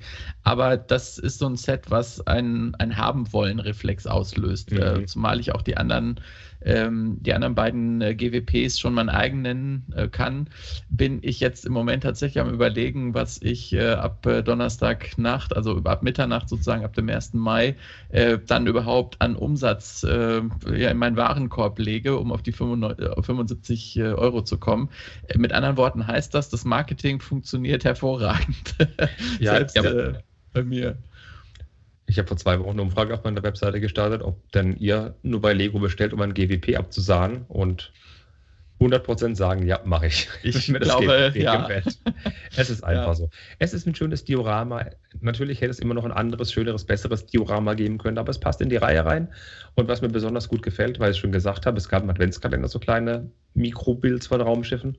Wenn der A-Wing nicht gefällt, setze ich einfach eins aus dem Adventskalender rein. Hm, stimmt. Ja zack, bumm, aus die Maus. Nee, ist aber eine schöne Aktion. Freut mich, dass Lego das macht, anstatt so ein kleines Polybag beizulegen, sondern wirklich was Schönes, wo man auch schöne graue Teile kriegt. Ach ja. Warum nicht? Ähm, und bevor wir jetzt zu dem Schwerpunkt gehen, wo ich euch beide ja theoretisch alleine ähm, reden lassen kann, zu den Modulars, wollte ich noch, weil wir nehmen jetzt gerade am Dienstagabend auf, dass die Folge rechtzeitig Mittwoch da ist, dass auch alles schön wunderbar während im Homeoffice genießen können in der Mittagspause, ähm, möchte ich noch auf die neuen Harry Potter Infos eingehen. Da kam nämlich just heute eine Menge Infos zu den 1, 2, 3, 4, 5, 6, 7 neuen Sets raus. Ähm, und vor ein paar Tagen kam schon mal ein Polybag-Info äh, aus, das Harry Potter Polybag mit dem Hedwig mit den gespreizten Flügeln. Und habe gesagt, boah, cool, das Polybag muss ich haben wegen Hedwig, wegen dem neuen Hedwig. Und es ist in gefühlt jedem neuen Set drin. Ha! Und anstatt uns jetzt lange in jedem Set aufzuhängen, würde ich doch sagen, wir gehen einfach mal ganz kurz durch, aber sprechen trotzdem jedes Mal ganz kurz an. Ähm, die Geschichte, dass dieses große Hogwarts-Schloss, was jetzt aus der großen Halle besteht, der peitschenden Weide und dem Uhrenturm, den man so zusammenstecken kann, dieses Schema wird fortgeführt. Das erste Teil, das man einstecken kann, zum Beispiel, ist der Raum der Wünsche, die 75966. Das ist so ein kleines, schnuckeliges Set, wo einfach vier Minifiguren oder dreieinhalb Minifiguren dabei sind und zwei Glitzertierchen, die den Raum der Wünsche nachstellen sollen. Seid ihr mit dem Film gut vertraut? Das den bisschen, du, Timo? Äh, ich erkenne die Filme, ich erkenne die Szene jetzt ehrlich gesagt nicht, aber da bin ich jetzt auch nicht ausschlaggebend. Okay. Also ich erkenne die Szene tatsächlich wieder. Ja, Im Raum der Wünsche wird Dumbledores Army eben geformt, die sich im Kampf gegen Voldemort formiert. Das Spannende ist ja, dass dieses Set eine Vorder- und Rückansicht hat, die beide bespielbar sind. Auf der einen Seite kann man eine Wand beiseite schieben, um dem die Türe zu erhaschen. Und auf der Innenseite hat man einen Kamin, da kann man was drücken, dass auf der anderen Seite an der Wand was runterfällt. Die meisten Leute kaufen sich dieses Set, wer jetzt gedacht, wegen den Minifiguren oder wegen den kleinen Glitzertierchen. Und man kann damit sein Hogwarts ein paar Zentimeter breiter machen, weil es eben auch diese Aufnahmen dafür hat so ein Raum der Gewünsche gehört einfach rein. Für 20 Euro, knapp 200 Teile. Das ist dieses typische 20 Euro Segment von Harry Potter. Die waren ja immer um die 200 Teile und 20 Euro rum. Kann man sagen, was man will. Das klingt teuer, aber ich finde es einfach okay.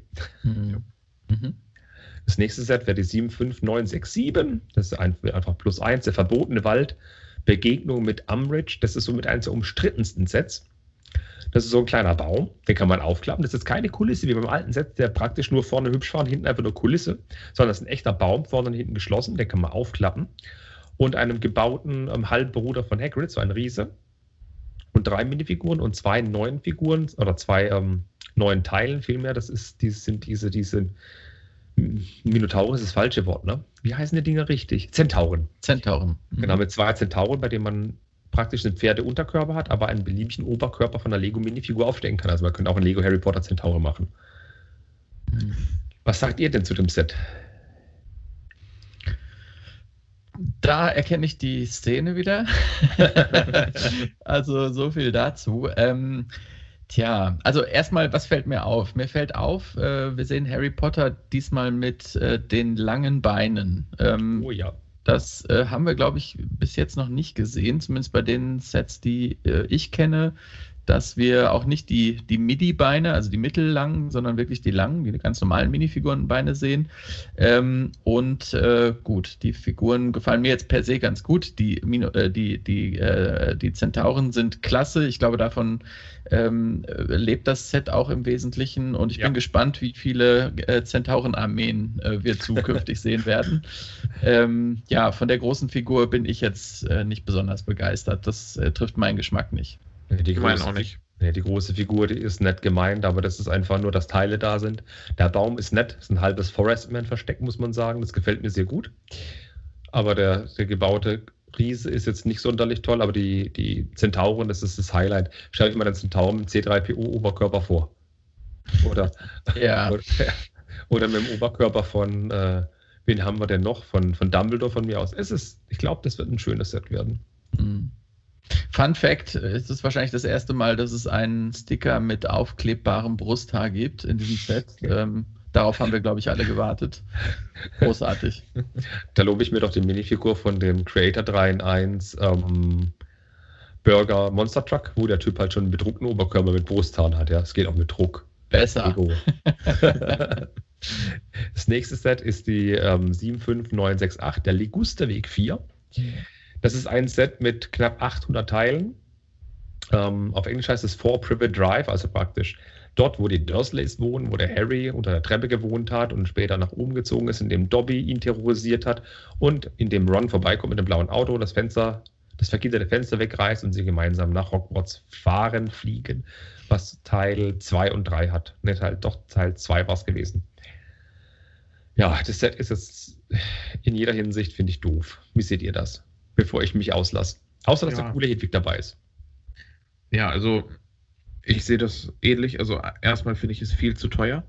Mhm. Und dann finde ich es schade, dass es nur so eine Kulisse ist. Und ich finde es schade, dass sie bei dem Auto wieder einen Rückschritt gemacht haben, weil der kleine blaue Wagen, der in der peitschenden Weide hing, ähm, den fand ich deutlich schöner als den. Und das war ja nur eine Welle vorher. Also da haben sie einen deutlichen Rückschritt gemacht in meinen Augen beim Auto. Mhm. Das ist ja fast dasselbe Auto, bloß die Motorhaube ist ein bisschen anders, wenn ich mich nicht täusche, oder? Ich finde, die, das Dach sieht noch anders aus. ja, okay, klar. Ist, also im, für mich ist es ein komplett anderes Auto. Ich muss noch mal ganz kurz das, das sieht aber noch so aus. Das sieht noch so aus, weil der Kofferraum hochgeklappt ist bei dem Bild.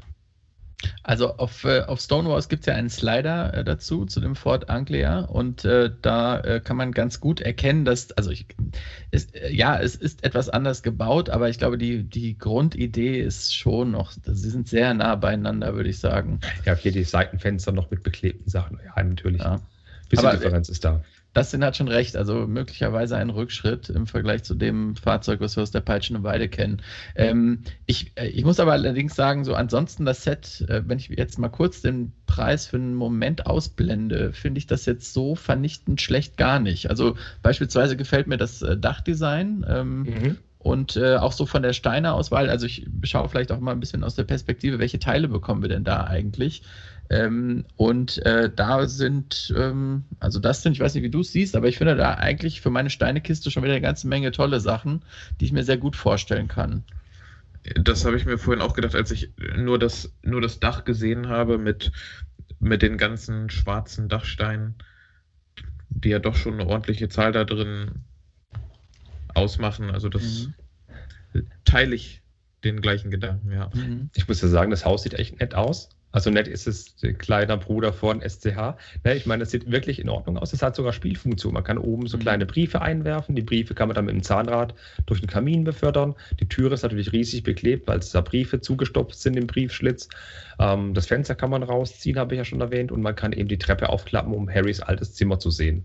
Das ist alles okay. Es, es wird klein, das Set, aber es sind viele ähm, Bricks drin. Ganz normale einmal Dreier, einmal Vierer und so. In 10 und Dark 10 alles gar kein Thema. Aber was mir das Set eben ein bisschen verdirbt, sind die Minifiguren. Da bin ich jetzt wieder auf der Seite. Wenn ich mich jetzt erinnere, wie die Dursleys aussehen. Der, er, er könnte praktisch aus zwei Minifiguren bestehen, so dick gewesen. Der kleine Junge ist auch dick und gemein. Und die kommen da einfach nicht rüber, die Minifiguren. Ich, mhm. ich, das könnten 0815 Minifiguren aus dem Modular Building sein. Ja. Da kommen die für mich nicht rüber. Das ist das, was mir ein bisschen zermanscht. Und auch, dass wieder das Auto dabei ist, der schon in der peitschende Weide dabei war. Klar, nicht jeder hat die peitschende Weide, das sehe ich schon ein. Ja, okay, fair, dem würde ich zustimmen. Ich glaube, da kommen wir einfach an die Limitierung, die, ähm, die das Format Minifigur mit sich bringt. Äh, also die, die Dursley-Familie sieht hier fast liebenswert aus, ja. ja. Aber dafür ist das komplette Wohnzimmer gefliest, innen drin. Muss man auch sagen. Mhm drüber. Zwar nicht wieder Harrys Zimmer, aber ja, es hat gute und schlechte Sachen. Aber es ist so ein Set, wo man sich drüber streiten kann. Die Funktion finde ich ganz niedlich. Und kommen wir jetzt mal zum größten Set, ne, das größte Set, zum höchsten Set des Harry Potter Konglomerats, und zwar den Astronomieturm 75969. Das ist ein Set mit 971 Teilen und kostet 100 Euro, also auch wieder die ungefähre 10 Cent pro Steingeschichte, die wir auch schon mit den anderen Harry Potter Sets hatten. Und der Astronomieturm ist im Hogwarts Schloss der größte Turm und so soll es auch aussehen. Ich weiß es gar nicht. Das sind zwar die Maße dabei, aber ich weiß gar nicht, wie groß der normale Turm ist von, dem, von der großen Halle, aber es muss es dann schon übersteigen. Und es sieht auf jeden Fall ziemlich, ähm, wie soll ich sagen, ähm, wuselig aus auf der Rückseite. Der Te Teile-Fan freut sich über die schönen Teile, nehme ich mal an. Ja, so ist das. Also hier steige ich auch wieder voll ein. Ich finde das toll. Ähm, ich finde das auch äh, super, dass die, ähm, dass diese Modulreihe fortgesetzt wird, die wir ja schon seit der Peitschenden Weide und der großen Halle kennen. Und äh, das äh, kann meinetwegen noch eine ganze Weile so weitergehen. Also ich finde es sehr schön. Auch hier ein kurzer Verweis auf, äh, auf stonewars.de. Äh, da gibt es ein Bild, wo äh, die, äh, die bisherig, bisherigen ähm, erschienenen Sets zu sehen sind, nebeneinander. Und da sieht es eindeutig so aus, als wäre der Astronomieturm doch ein ganzes Stück größer als der Uhrenturm und auch der Turm der großen Halle. Mhm. Ja. ja, muss es auch sein. Interessant finde ich aber, dass auf der Rückseite, wie bei jedem Harry Potter-Set, eben auch so kleine Räume abgebildet sind aus den entsprechenden Filmen. Es sind 1, 2, 3, 4, 5, 6, 7, 8 Minifiguren dabei, mit teilweise wieder neuen Prinz. Das ist auch eine schöne Geschichte. Hedwig mit den breiten Flügeln. Ähm, es sind auch schöne neue Teile mit drin. Ähm, und theoretisch bildet der Uhrenturm ja, ne Quatsch, der Uhrenturm, der Astronomieturm ja die Filme 5 und 6 dann ab, wo Dumbledore stirbt. Spoiler. Ähm, Was? und es ist ein schönes Set, es, es wird gekauft, es hat diese Noppenaufnahmen, wie er erwähnt hat, um das Hogwarts-Schloss fortzusetzen. Es ist auch so ein kleines Gewächshaus mit bei, wo die, ähm, klein, die, wo die Professor Sprout ihre kleinen Viechchen züchtet. Alles völlig okay. Was mich mega überrascht hat, ist das Packungsdesign. Denn wir haben ja schon darüber gesprochen, dass zum Beispiel bei dem Uhrenturm auf der Packung nicht mehr dann die, die Info war, dass man zum Beispiel die große Halle oder die peitschende Weite andocken kann. Aber bei der peitschenden Weite beim Uhrenturm wurde eben angedeutet, dass man die zwei zusammenstecken kann. Auf der Packung ist auch keine Andeutung mehr drauf, damit man die Sets zusammenstecken kann zu einem großen Hogwarts. Aber wenn man sich die Front der, der Verpackung genau anschaut, sieht man da wunderbar in allen schönen Farben, also in dem Dark, ähm, ist es Perlgrau? Perlgrau müsste es sein. Und in dem Ten das wunderschöne Astronomie, Astronomietürmchen da stehen. Und im Hintergrund, ganz dunkelblau verblasst, sieht man die große Halle und den Uhrenturm. So als Symbol, die gab es auch noch, die kannst du damit verwenden. Das finde ich ganz niedlich. Mhm. Ja, das Verpackungsdesign ist toll. Also, aber wie im Vorfeld schon angemerkt, man muss immer ein bisschen vorsichtig sein. Die Grafiker machen einen super Job, äh, einen, das Set sehr, sehr schmackhaft zu machen. Ähm, ich kann da nur den Profi-Tipp geben, äh, schaut euch auch die Bilder mit dem weißen Hintergrund an. Daher sieht man nämlich, was wirklich in dem Set enthalten ist. Ja, ernüchternde Wahrheiten.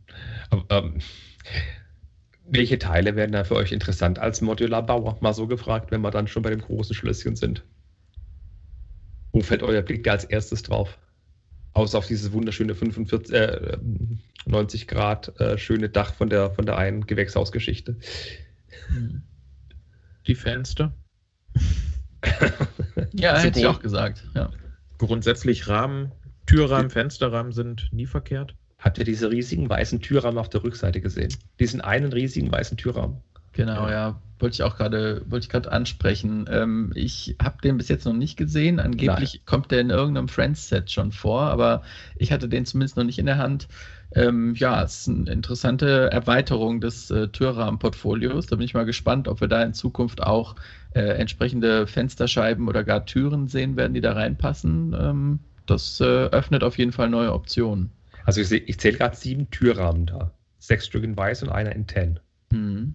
Und wer weiß. Also vielleicht haben sie noch Türrahmen übrig von dem Haus, das man innerhalb von diesen ähm, Star Wars-Büsten gebaut hat. das besteht ja nur aus Türrahmen und, und, und, Fensterrahmen.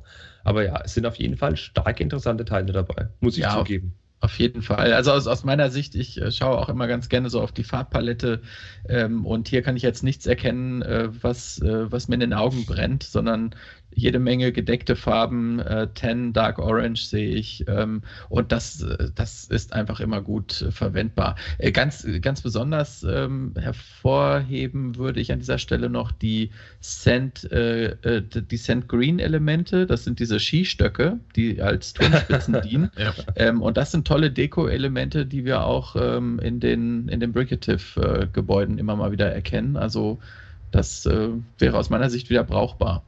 Wer meine Videos guckt, der weiß, dass ich hinter mir so ein Ikea-Regal auf dem Boden stehen habe, wo ab und zu mal Sets drauf wechseln. Aktuell stehen da Technik-Sets oben drauf und ein paar Creator-Sets.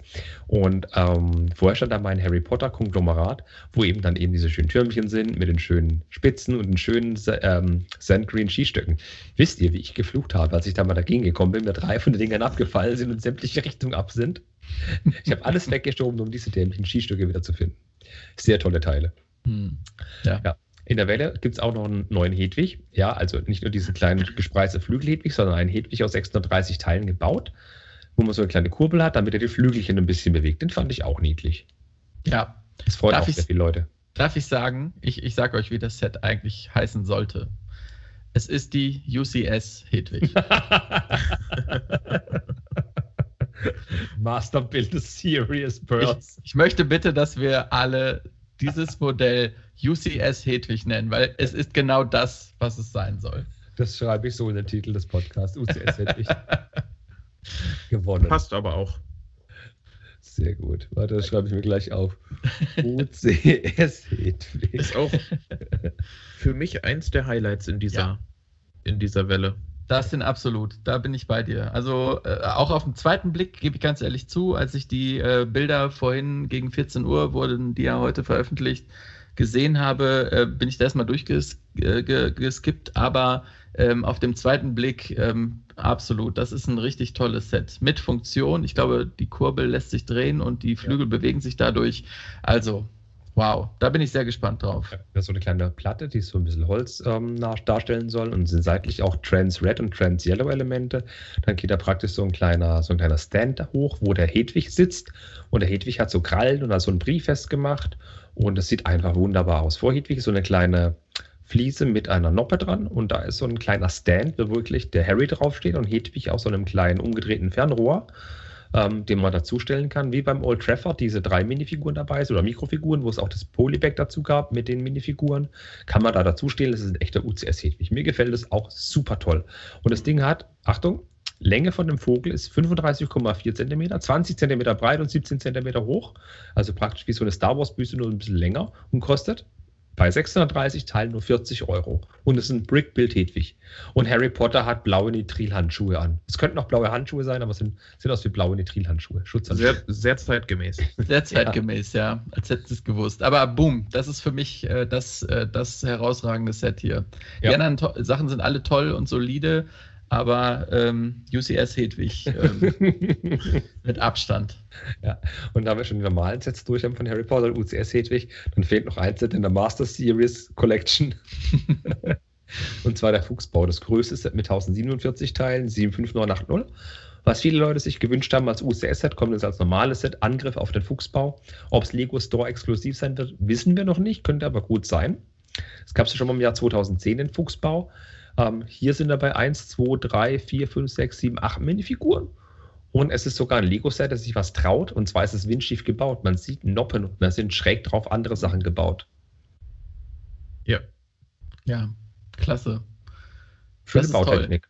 Aber das Auf ist eine Wiederauflage, oder? Hatten wir die, ja, den ja. Fuchsbau nicht schon mal? Mhm. 4840, ja. Ja. Nee, aber was ich meine mit, eine Seite von dem Haus ist ein bisschen abgekippt und hinten ein bisschen höher. Auf den Produktbildern kommt das nicht so rüber. Wenn man sich die Screenshots anguckt, mit dem weißen Hintergrund sieht man wirklich, dass es eine schöne Neigung hat nach oben hin. Also unten ist alles gerade und dann ähm, die obere Hälfte ist wirklich geneigt nach rechts oder links, je nachdem, wie rum es steht. Und hinten drin im Fuchsbau auch wieder ein Spielset. Ähm, sind so kleine Räumchen wieder versteckt, wie sich das halt gehört für so ein Lego-Set von Harry Potter. Nettes kleines Ding, für viele Leute wahrscheinlich auch ein Must-Have, aber ich bin ich bin da eher Team Schloss weiterbauen. Mhm. Also, also ich, ich muss sagen, das Set ist Platz 2 bei mir in der, in der Rutsche dieses Mal. Äh, einmal, weil ich den 2010 den Fuchsbau verpasst habe. Ich finde den auch echt cool gemacht. Und ja, Platz 1 ist die Hedwig, die UCS Hedwig. Und das ist mein Platz 2 auf jeden Fall. Mhm. Ich glaube, Platz 1 müsste eigentlich für euch dieses jetzt sein, mit dem ganz tollen Dach von den kleinen, oder die, die Dachschindeln sind mit so kleinen ähm, Wedges gemacht, also mit normalen 45 Grad Wedges und die, die um zwei Ecken gehen, in, in Rot, Dark Red, Dark Nougat, oder ist es Nougat? Nougat müsste es sein. Auf jeden Fall sieht es sehr steil aus mit den unterschiedlichen Dachschindelfarben. Das haben sie echt gut gelöst, das gefällt mir sehr. Ja. Auch die Fenster, die aus den Häusern rausragen oder aus den Zimmern rausragen nach außen. Auch das eine große Sand Blue Fenster, sieht nach Sand Blue aus oder ist es eher Azur? Nee, das ist Sand Blue. Sand Blue, Sand Blue ja. ja. Genau. Vier kleine Sand Blue Fenster, sehr schön, sehr schön gemacht. Ja, total klasse. Und äh, wir sehen die Rückkehr des äh, rosa Schweinchens, ja. ähm, was wir ja auch schon in der, ähm, in der äh, Pirates of Pirates of gesehen haben. Richtig toll. Genau. Ja. Und was wir jetzt auch noch sehen bei dem Set, ähm, es ist äh, der, pass auf, wo ist es denn? Ich wollte das Bild finden, das ist gar nicht so einfach. Ähm, wo ist er denn? Der Harry mit langen Beinen ist dabei. Genau, da haben wir ihn. Ähm, ich weiß bloß nicht, wie er heißt. Der Typ in Schwarz mit dem Brusthaar, der nämlich auch ein bedrucktes Brusthaar-Oberteil. Den finde ich so steil. Versuch gerade rauszufinden, wie er heißt. Gute Frage. Ich weiß, wie du meinst, aber ich weiß auch, auch den Namen nicht. Fania Greyback. Ja, der hat einen bedruckten Oberkörper mit so wunder, wunder, wunder, wunderschönen Brusthaarelementen. okay, also der Kevin mag Brusthaar. Ah. Bedruckt. Du könntest ja, noch originalgetreu Bellatrix Kopf drauf und alles ist gut. Ja. So, nee, nee, hätten wir das Harry Potter-Thema auch durch. Und ich glaube, das ist nochmal eine riesige, schöne Welle an a Informationen hier wirklich durchgerattert. Und ich glaube, jetzt können wir zum schönsten Teil des Abends übergehen und reden über Häuser. Jeder mag Häuser. Ja, endlich. Endlich. Ihr beide ja diese Modulars von Lego und von anderen Herstellern. Ein Modular zeichnet sich ja dadurch aus, dass es auf einer Baseplate gebaut wird oder auf Grundplatten gebaut wird. Ähm, und meistens eine feste Größe von 32 x 32 Noppen hat. Ähm, die Höhe variiert meistens und man kann sich daraus eine wunder, wunderschöne Stadt bauen. Mit ein bisschen viktorianischen Einschlag. Aber es sind schöne Gebäude. Jedes Jahr bringt Lego eins raus zu schönen teuren Preisen und da kann man noch ganz viele andere tolle Sachen mitmachen. Erzählt mal, was gibt es denn da alles gerade Schönes für euch?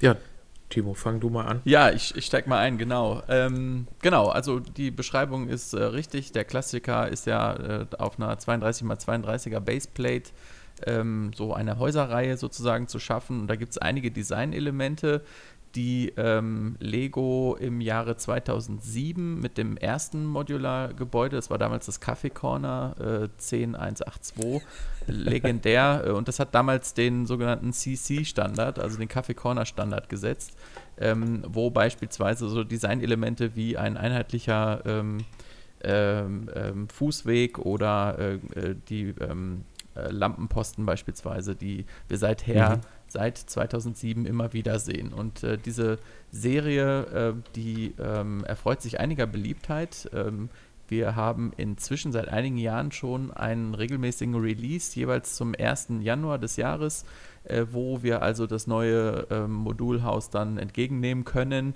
Äh, das ist auch noch für mich dann so der Moment im Jahr, wo ich äh, alle, alle Vernunft sausen lasse und zu, äh, zu UVP einkaufe. Ähm, auch gerne direkt bei Lego und äh, genau.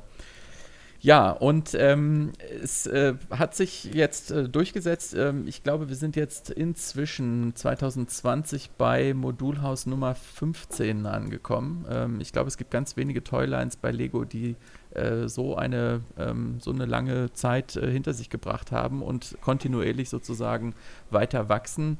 Und äh, ich glaube, da bin ich nicht der Einzige, der den Wunsch ausspricht, äh, wenn, diese Modu wenn diese Reihe sich fortsetzt in den nächsten 50 Jahren, ist niemand böse. Das ist wirklich richtig toll. Das stimmt.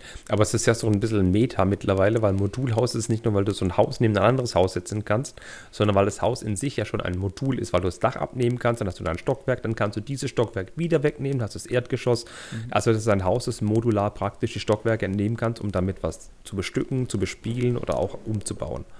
Nur so als kleine Ergänzung, das habe ich vorhin vergessen zu erwähnen. Also nicht genau. nur um die Häuser modular zusammenzustecken, sondern auch das Haus ist in sich modular gebaut. Wie bei diesen Creator-Sets, die man so kennt, mittlerweile für 70, 50 Euro, die es da so gibt. Mhm. Die Idee ist einfach eingeschlagen wie eine Bombe 2007. Absolut, ja. Das ganze Minifix-Scale, also wir haben nichts Angedeutetes quasi, sondern äh, tatsächlich ähm, ähm, solide Häuser mit, äh, mit Wänden äh, in alle Richtungen. Also nichts, was man ähm, von hinten bespielen könnte oder so, sondern äh, wie du richtig gesagt hast, Kevin, über die Modularität, eben, dass man die Etagen abnehmen kann, lässt sich dann auch im Inneren der Häuser spielen. Und äh, genau, das ist von Anfang an auch so gewesen. Hm, die ersten zwei äh, Modulars, die damals erschienen sind im Jahre 2007, also Café Corner und Market Street, hatten auch noch kein Interieur. Das kam dann erst später im Jahre 2008 mit dem Greengrocer und ist seitdem eigentlich immer weiter verfeinert und immer weiter ausdetailliert worden. Und äh, ja, ähm, ich vermute mal, dass das auch in diesem Sinne so weitergehen wird. Mhm. Ich hoffe. ja. Du hast gerade das Interieur angesprochen, dass das Café Corner Market Street nichts drin hat, ist ja, ähm, wenn man zum Beispiel Xingbao oder sowas kauft, da ist man ja auch gewohnt, dass die Häuser heutzutage richtig dolle befüllt sind. Damals bei Lego waren die halt nicht befüllt, aber das ist ja aufgrund der Tatsache, dass Lego ein Spielzeug ist aus Klemmbausteinen, dass man da sich einfach Kleinigkeiten reinbauen kann, ist es ja bestimmt möglich, da sich wunderschöne kleine Räume zu erschließen. Macht ihr das oder habt ihr das gemacht oder habt ihr die original gelassen, wie sie sind? Also ich habe tatsächlich auch ein anderes nachgebaut und habe da komplett auf die Innenausstattung verzichtet, weil ich meine, wenn es dann irgendwann mal, ich habe jetzt noch keine Stadt, ich habe keinen Platz dafür, die stehen momentan leider Gottes in Kisten, aber wenn ich dann mal eine Stadt habe, dann sehe ich die Innenausstattung nicht mehr. Also alle, die ich mir rebricke, rebricke ich mir auch ohne die Innenausstattung. Einmal spart es Teile, spart Geld, weil das Rebricken von den älteren gerade sowieso schon sehr teuer ist. Und ich lege da jetzt nicht so unbedingt den Wert drauf. Ich finde es schön, ich finde es jetzt auch bei den neueren finde ich es auch schön, auch wenn da ein Bett das ganze Zimmer einnimmt, aber ja, also das ist für mich nicht so wichtig, die Innenausstattung, wie die Außenfassade. Also bei der Außenfassade, die wirklich überall detailreich gestaltet ist, da lege ich dann doch den größeren Wert drauf. Mhm. Also von der Priorität bin ich da bei dir. Das ähm, ist bei mir auch so. Da ist mir auch die ähm, die Fassade wichtiger als die Innenausstattung. Aber äh, an der Stelle bin ich da doch ein bisschen anders. Ich möchte das dann schon irgendwie so haben, dass, ähm, dass ich, dass, wenn man das mal zeigt, ähm, dann auch den Detailgrad äh, innen äh, vorzeigen kann. Äh, das ja, gibt mir irgendwie das Gefühl, ja, tatsächlich, das ist irgendwie solide. Ähm, aber ich, also ich glaube, ich weiß nicht, ob wir über sowas wie, eine, wie ein Ranking sprechen, aber so das äh, für mich das nach wie vor schönste Modular, ähm, was in der gesamten Line bislang erschienen ist, äh, leider inzwischen nicht mehr erhältlich, ähm, ist das äh, 2014er Parisian Restaurant, also das Pariser Restaurant, die äh, 10243 ähm, als ich das damals gebaut habe und äh, man beginnt ja in der Regel natürlich immer mit der Baseplate und der, äh, dem, äh, dem Erdgeschoss selbstverständlich ähm, und äh, die Küche hat damals, also bis heute eigentlich den, äh, das Pariser Restaurant tief in mein Herz äh, gesetzt und das ist mit Abstand das mein, mein Lieblingsmodular aus der offiziellen Line von Lego. Ich meine, ich kann es verstehen, dass der eine von euch eher puristisch hält, dass er sagt, ich mache innen drin keine Ausstattung, der andere schmückt sein Set schön aus. Ich finde es alles schön legitim. Ähm, optisch machen sie von außen nämlich alle richtig viel her und das ist ja auch, mhm. glaube ich, so der Kernpunkt, weil die haben von außen immer neue Bautechniken eingeführt, wie man zum Beispiel wunderschöne Dachansätze hat oder so kleine Erker. Fast jedes Modular Building hat einen Erker, wenn es ein Haus ist oder eben wenn es was ist, wie du gerade angesprochen hast, dass ähm, äh, Parisian Restaurant, das hat zum Beispiel so schöne Dachverzierungen gemacht mit Elementen, wo man sich vorher nie hätte vorstellen können, die so zu platzieren, um so eine mhm. schöne Verzierung oder so schöne Elemente, da, so einen schönen Effekt zu erzielen. Oder eben auch so ein viktorianisches Setting oder Steine weiter rausragen lassen, so einmal eins fließen, weil da eben ein Stein drunter ist, der die aufnimmt. So Kleinigkeiten. Das ist für mich einfach so ein kreativer Gedanke, dass eben ähm, die Umsetzung des Hauses eben optisch so schön gestaltet, dass du einfach weiß, dass da so viel Liebe vom Designer reingeflossen ist und dass der, jeder Mensch, der das Ding baut, genauso viel Freude am Bauen hat wie der Designer beim Ausdenken. Hm. Ja. Und ich verstehe völlig den Hype darum. Ähm, zu dem Ranking kommen wir, glaube ich, später noch. Ähm, Entschuldigung. Ah, der Harry mit seinen Handschuhen hat mich gerade angesteckt. ähm, was ich noch ansprechen wollte, weil ich das Thema Design angesprochen habe. Es ist ja so, dass zum Beispiel, wenn du sagst, Café Korn hat ja keine Ausstattung und die so Sachen wie zum Beispiel die, ähm, was nehmen wir denn? Die, das Detectives Office, wo eben diese Poolhalle drin war, die vor Details nur so gestrotzt hat im mhm. Minifix-Scale und auch dieser Friseurladen. Und dann gucke ich mir das aktuelle an, die Buchhandlung. Und dann ist es eine Buchhandlung, das ist im Prinzip ein Regal mit fünffarbigen Fliesen drin oder fünffarbigen Steinen, das ein Buchregal darstellen soll. Da gehen halt die Vorstellungen auseinander zwischen Detailreichtum heutzutage und Detailreichtum vor einigen Jahren. Wie mhm. seht ihr denn das? Ich glaube, dass sie beim, beim Bookshop wieder auf die Außen, mehr Wert auf die Außenfassade gelegt haben. Weil wenn man sich die, ähm, die Eckgarage vom letzten Jahr anguckt, da war die Innenausstattung auch wirklich super mit dem kleinen, äh, mit der Werkstatt unten, mit der Hebebühne, die du anheben kannst. Und jetzt beim Buchshop sind sie wieder mehr auf die Außenfassade gegangen. Also was man da für Details drin hat, gerade beim Bookshop im Dach oben oder auch bei dem kleinen Apartment daneben im Dach, da ist, glaube ich, einfach wieder ein anderer Schwerpunkt mehr auf andere Fassadengestaltung gesetzt als auf die Innenausstattung. Mhm. Ja, äh, also habe ich auch so beobachtet. Wobei ich eigentlich schon letztes Jahr bei der Corner Garage nicht so richtig zufrieden war. Mir fehlt zum Beispiel der, äh, die befließte, äh, das befließte Erdgeschoss, äh, was beim äh, mhm. Diner mhm. sogar äh, noch voll ausgestattet war. Also ähm, ich sehe da so eine leichte Kurve leider, ähm, wo der Trend tatsächlich eher wieder in Richtung ähm, Fokus auf die Fassade, auf die Außendarstellung sozusagen geht und ähm, ja, äh, bildlich gesprochen, die inneren Werte hier wieder ein bisschen ins Hintertreffen äh, geraten. Ne? Ich finde das, also äh, das ist nicht schlimm, aber ähm, das ist zumindest bemerkenswert. Ich finde es auch nicht schlimm, weil wo steht denn dieses Haus? Steht es im im Spielzimmer bei dir auf dem Tisch und du spielst regelmäßig mit Minifiguren oder machst Minifigurenfilmchen oder steht es in der Vitrine oder schön irgendwo abgeschirmt, wo man sich der Freude des Hauses erfreuen kann? Ja, klar. Also in meinem Falle, ich habe ich hab ein eigenes äh, Zimmer, wo ich meine Stadt untergebracht habe, wo die Modulars dann entsprechend ähm, angerichtet sind sozusagen. Und natürlich spielt da das Interieur nicht so, äh, nicht so eine große Rolle. Man sieht es tatsächlich nicht. Aber ähm, ich glaube, das ist einfach so mein innerer Monk, äh, der mir an der Stelle sagt, äh, da gibt es etwas, äh, also das, das hat auch Interieur. Das gibt dem Ganzen nochmal einen zusätzlichen Kick, ähm, dass es eben nicht nur Fassaden sind, sondern äh, tatsächlich auch so, so, eine kleine Geschichte teilweise erzählen, äh, wie wir das bei Detectives Office ja ganz schön auch gesehen haben. Ne? Dass in dem Modell an sich eine kleine kleine Geschichte erzählt wird. Oder bei der Brick Bank mit dem, mhm. ähm, mit dem Wortspiel, mit, dem, mit, der, mit der Geldwäsche sozusagen. Also das sind so kleine Dinge, die das irgendwie, die den Charme noch zusätzlich, ähm, äh, also dem, dem Charme noch zusätzlich beitragen. Und äh, das macht für mich auch einen Teil der Faszination der Modularreihe eigentlich aus. Das stimmt, ja. Ich finde diese Detailverliebtheit, diese Detailreichtum, egal ob jetzt im Gebäude selber, in den Stockwerken oder eben außen, die ist so überwältigend. Du entdeckst ja beim Bau so viele schöne Kleinigkeiten, die du anderen Leuten gar nicht so mitteilen kannst, wenn du sie nicht am Bau teilhaben lässt. Weil einfach so schöne Kleinigkeiten passiert sind. Wenn ich mir zum Beispiel gerade Assembly Square anschaue, da freue ich mich der Bautechniken. Da sind da unten so, eine kleine, so ein kleiner Typ mit einer Gitarre, der da spielt, so, eine kleine, so ein kleines Hündchen, eine Frau mit einem Kinderwagen, so ein Bäcker mit einem Croissant in der Hand, ein kleiner Blumenladen. Aber du erfreust dich an diesem Set, an der schönen Bautechnik, wie die Fenster gebaut sind, wie die Dächer gebaut sind. Und diese Freude kriegst du einfach nicht so schön übermittelt, wenn du nicht die Materie kennst, finde ich. Mhm. Ja. Ja. Oder beim Pariser Restaurant oder der Town Hall. Bei der Town Hall ist es ja abartig, wie sie das Ding da oben gebaut haben. Und die Säulen aus mhm. Lego-Teilen diese Säulen zu bauen. Das finde ich echt super. Ja.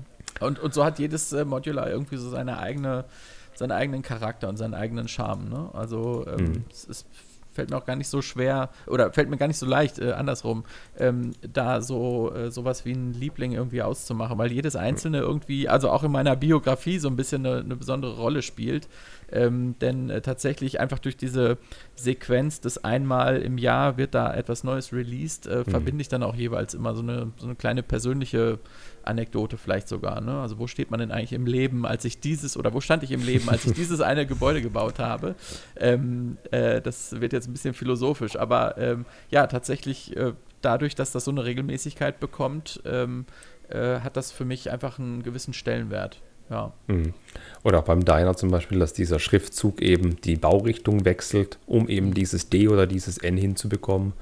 Und wie du auch sagst, du erinnerst dich an diese schönen Zeiten zurück eben, du hast dieses Ding gebaut und was war damals so schön? Mhm. Klar. Ja. Das ist bei den Leuten, die Star Wars kaufen oder Lego Technik kaufen, nicht anders.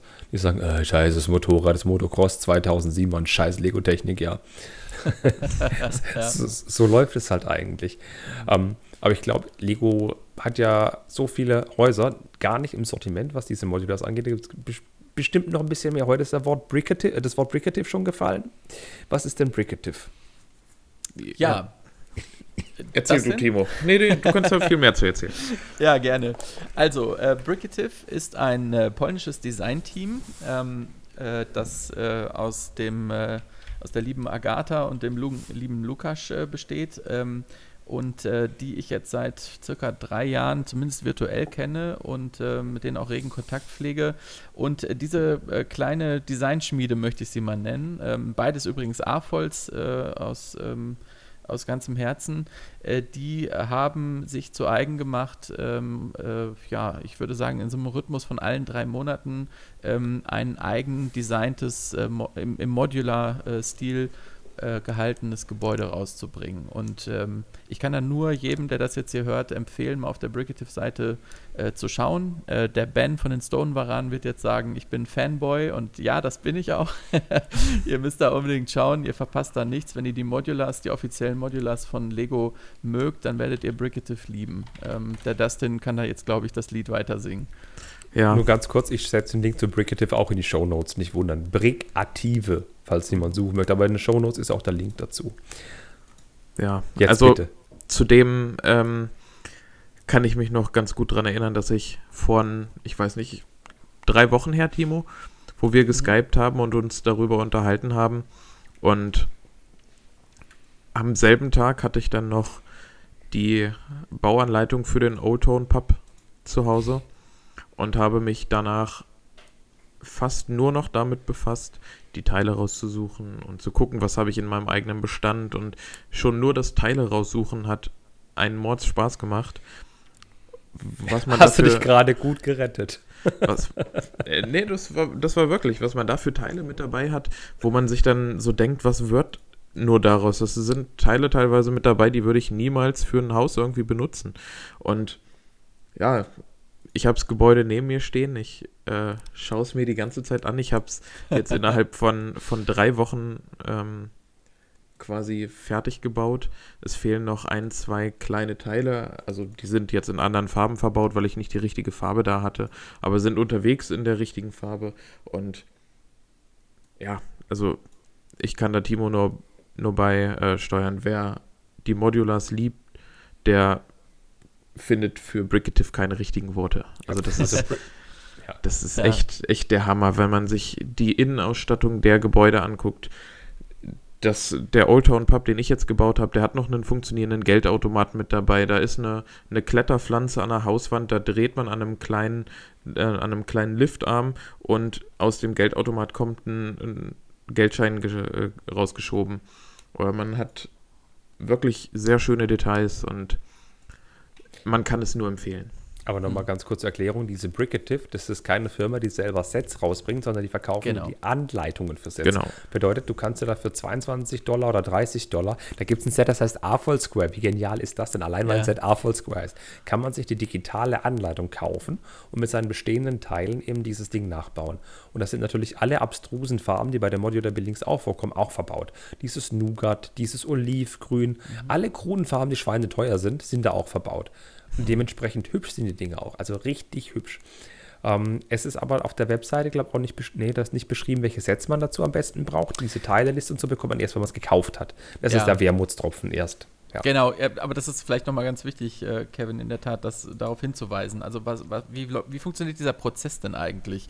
Äh, auf der Webseite in der Tat ähm, schaut ihr euch nach dem, ähm, nach dem Projekt äh, was euch am besten gefällt, um. Äh, kauft dort also online die Bauanleitung und ähm, bekommt dann instant äh, auf euren E-Mail-Account, den ihr da angebt, dann ähm, sowohl die Bauanleitung als äh, PDF-Dokument, ähm, äh, sowohl als auch äh, eine Teileliste, die ähm, in, äh, in einer PDF-Form kommt oder Excel-Form kommt äh, heutzutage und aber auch in einer TXT-Datei, ähm, so dass man diese Teileliste äh, eins zu eins direkt bei Bricklink uploaden kann. Und das ist natürlich eine schöne Funktion, ähm, dass man eben jene Teile, die man nicht in der eigenen äh, Teilesammlung findet, entsprechend dann direkt bei Bricklink beispielsweise ordern kann. Ähm, und das ist dann der Prozess. Und das ist der große Unterschied natürlich. Du hast kein fertig verpacktes Set, sondern äh, genau wie das Dustin eben ganz schön beschrieben hat, du musst dir die Mühe machen, eben die Teile, die erforderlich sind für diese Gebäude, aus deiner eigenen Sammlung mhm. oder eben über Umwege ähm, Steine, äh, Quellen ähm, zu beziehen und die zusammenzusetzen. Und das ist etwas, das kann durchaus mal ein paar Wochen äh, dauern, vielleicht teilweise sogar Monate. Also das längste, was ich gebaut habe, hat ähm, insgesamt drei Monate fast in Anspruch genommen. Ja, und das ist wie in meiner Kindheit, du hast einfach eine riesige Kiste mit Lego drin, weil du deine alten Sets auseinandergenommen hast. Dann hast du Idee, ich will jetzt bauen dieses wahnsinnige, coole Schloss, keine Ahnung, und suchst so lange in deiner Teilekiste, bis du die richtigen Teile hast. Und das mhm. ist das eben nur für Erwachsene mit tollen Sets. Ich muss sagen, die Gebäude sind mega hübsch.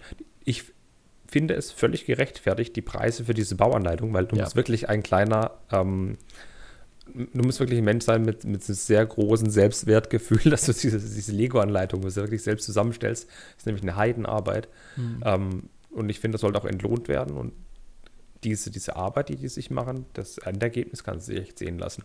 Dieser Toy Store sieht hervorragend aus. Pet Klinik und diese Library, also da kann man sich wirklich reinlegen in die Dinger. Die verwenden auch im Prinzip immer fast die gleichen Farben. Also alles, was halt so in Modulhäuserfarben immer so rumfährt, wenn man eigentlich alle hat, hat man fast eigentlich die meisten Teile dafür. Mhm. Und die bringen auch neue Ideen ein in die Dinger. Zum Beispiel jetzt so ein Rundbogenfenster eben mit Teilen anders gebaut als in anderen Sets und, und äh, äh, was war das hier, ein zurückgesetztes Dach mit fünf, nicht mit 45 Grad Schränken, sondern mit 90 Grad Abschrägungen, wo eben praktisch das vorne dran gesetzt ist als Front und man sieht das Dach dahinter eigentlich nicht, wie im vorviktorianischen Stil, sieht man in Karlsruhe sehr häufig. Das ist echt hübsch gemacht. Ja. Und die verkaufen auch Autobauanleitungen, die haben eine Time Machine, die haben einen DeLorean.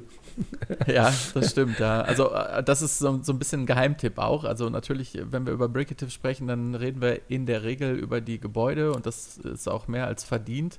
Ähm, der Lukas ist aber gleichzeitig ein begnadeter äh, äh, Autodesigner eigentlich, mhm. auch im Minifigurenstandard, ähm, der sich ganz gerne so auf äh, Oldtimer spezialisiert. Äh, findet ihr auch alles auf der Webseite, ähm, wo es ein ganz, eine ganz tolle Auswahl an wirklich schönen Oldtimern äh, gibt. Und viele von denen habe ich auch selber gebaut.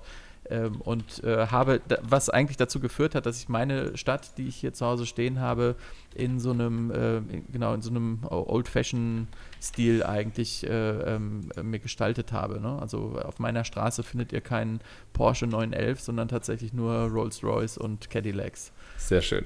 Ja. Sehr, sehr schön.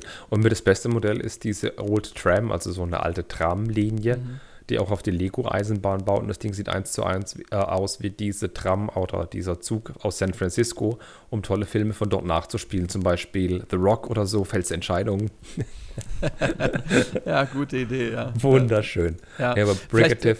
Be bemerkenswert an dieser Stelle, das schiebe ich noch kurz hinterher, ähm, ist, dass äh, die äh, Sets natürlich ähm, mit äh, Stud.io von den Designern entworfen werden. Also alles, was wir hier sehen, ähm, ist äh, digital entworfen und äh, durch meinen regen Austausch, den ich mit den beiden habe, äh, weiß ich, dass die ganz viele Dinge gar nicht selber bauen, weil die die Steine selber gar nicht zur Verfügung stehen haben, sondern sich tatsächlich über die Digital Designer da entsprechend äh, ihre Projekte zusammensetzen. Und das ist etwas, wo ich sage, äh, Chapeau. Ähm, ich kenne mich jetzt mit diesen Produkten nicht so gut aus. Ich glaube, Kevin, da bist du eher der Experte. Aber ähm, ich habe da ganz großen Respekt davor, dass da jemand sozusagen digital diese Entwürfe hier anfertigt ähm, oh, ja. und ich das dann mit, mit echten Steinen, mit echter Physik äh, hinterher dann auch verproben kann. Und das funktioniert in der Regel. Also die Qualität von der Stabilität her ist auch absolut Lego-Standard. Ja, ich habe ja öfter schon mit dem Steinemeister aus der Schweiz ähm, bei Building Bricks bei das Videos gemacht und eben oder Livestreams gemacht und er baut ja auch passioniert gern diese Häuser, jetzt mhm. Eigenkreation und er baut auch sehr viel digital vor, bevor er es überhaupt selber baut, um zu gucken, wie sieht das aus, wie geht das und so weiter. Und das ist abartig, wie viel Kreativität diese Leute haben und was für, was für Ideen die da einbringen, mhm. um so ein Ding dann eben auch marktreif wirklich hinzukriegen. Und das ist wirklich, wie gesagt, nur fair, wenn man dann so Anleitung kauft. Mhm. Man kann sich die Herausforderung selber stellen, versuchen es selber nachzubauen ohne Anleitung. Äh, aber da steckt wirklich sehr viel Zeit und, und Herzblut drin. Ja, absolut. Äh, also ich weiß nicht, wie es dir ging, äh, Dustin. Du hast ja jetzt den Old Town Pub gebaut, ähm, aber ich erwische mich selber immer wieder dabei in gewissen Bauabschnitten, äh, Abschnitten, wo ich, wo ich davor sitze und denke, mein Gott, wie sind die darauf gekommen, wie die das jetzt gemacht haben? Ja auch, äh, ich habe bei manchen Teilen da gesessen und es manchmal habe ich gedacht, ich hätte irgendwas falsch gebaut.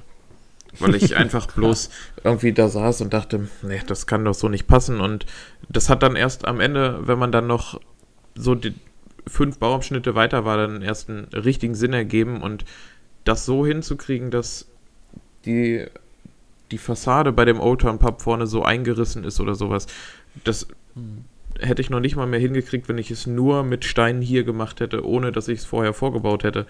Also da hätte ich einen ganzen Tag dran gesessen, um so ein Stück dahin zu kriegen. Da möchte ich gar nicht wissen, was das für ein Aufwand ist, das wirklich erstmal digital vorzubauen und dann noch, ja, Also das ist ja versetzte Plates und zweireich gebaut. Ähm, und ich habe mir zum Beispiel, ähm, weil wir schon drüber geredet haben, diese Bautechniken, wo du auch gerade eben drauf gekommen bist mit diesem Old Town Pub. Es ist egal, ob es das Bricative ist oder Lego ist.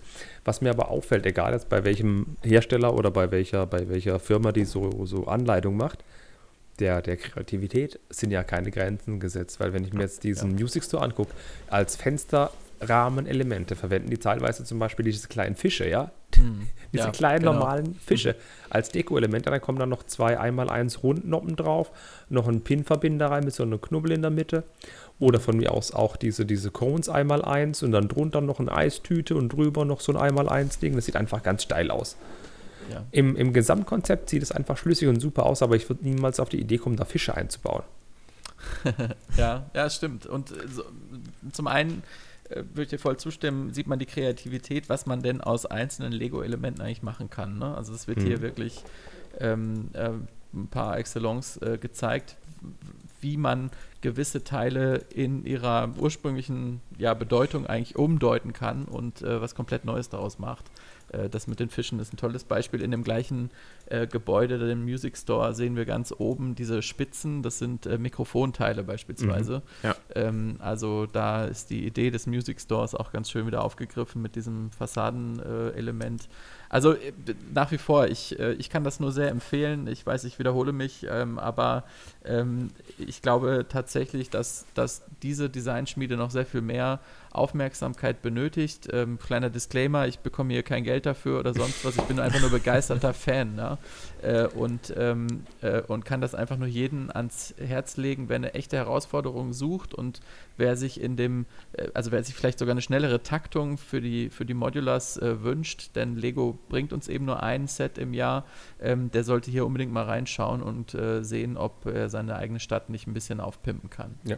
Zum Bautechnik wollte ich noch was sagen. Mir ist beim Assembly Square zum Beispiel aufgefallen, wie auch beim alten Angeladen, das sind von außen diese Fliesen, die einmal zwei und einmal vier Fliesen eben auf solche Steine mit Noppen nach außen gerichtet drauf, dass es aussieht, als wäre es eine Holzverschalung. Genau. Das sieht natürlich super steil aus. Sowas wurde vorher zwar auch schon 2007 gemacht, aber das hat einfach Struktur ähm, wenn das halt ein komplettes Gebäude, die komplette Fassade ist und nebendran ist ein anderes Gebäude, das ist eine völlig andere Fassade, hat eine glatte Fassade und nebendran ist ein anderes Gebäude mit einer anderen Fassade. Und dann hat es gleich eine ganz andere Wirkung, als wenn es nur ein Teil wäre. Würde das Haus für sich selber stehen, wäre es nett.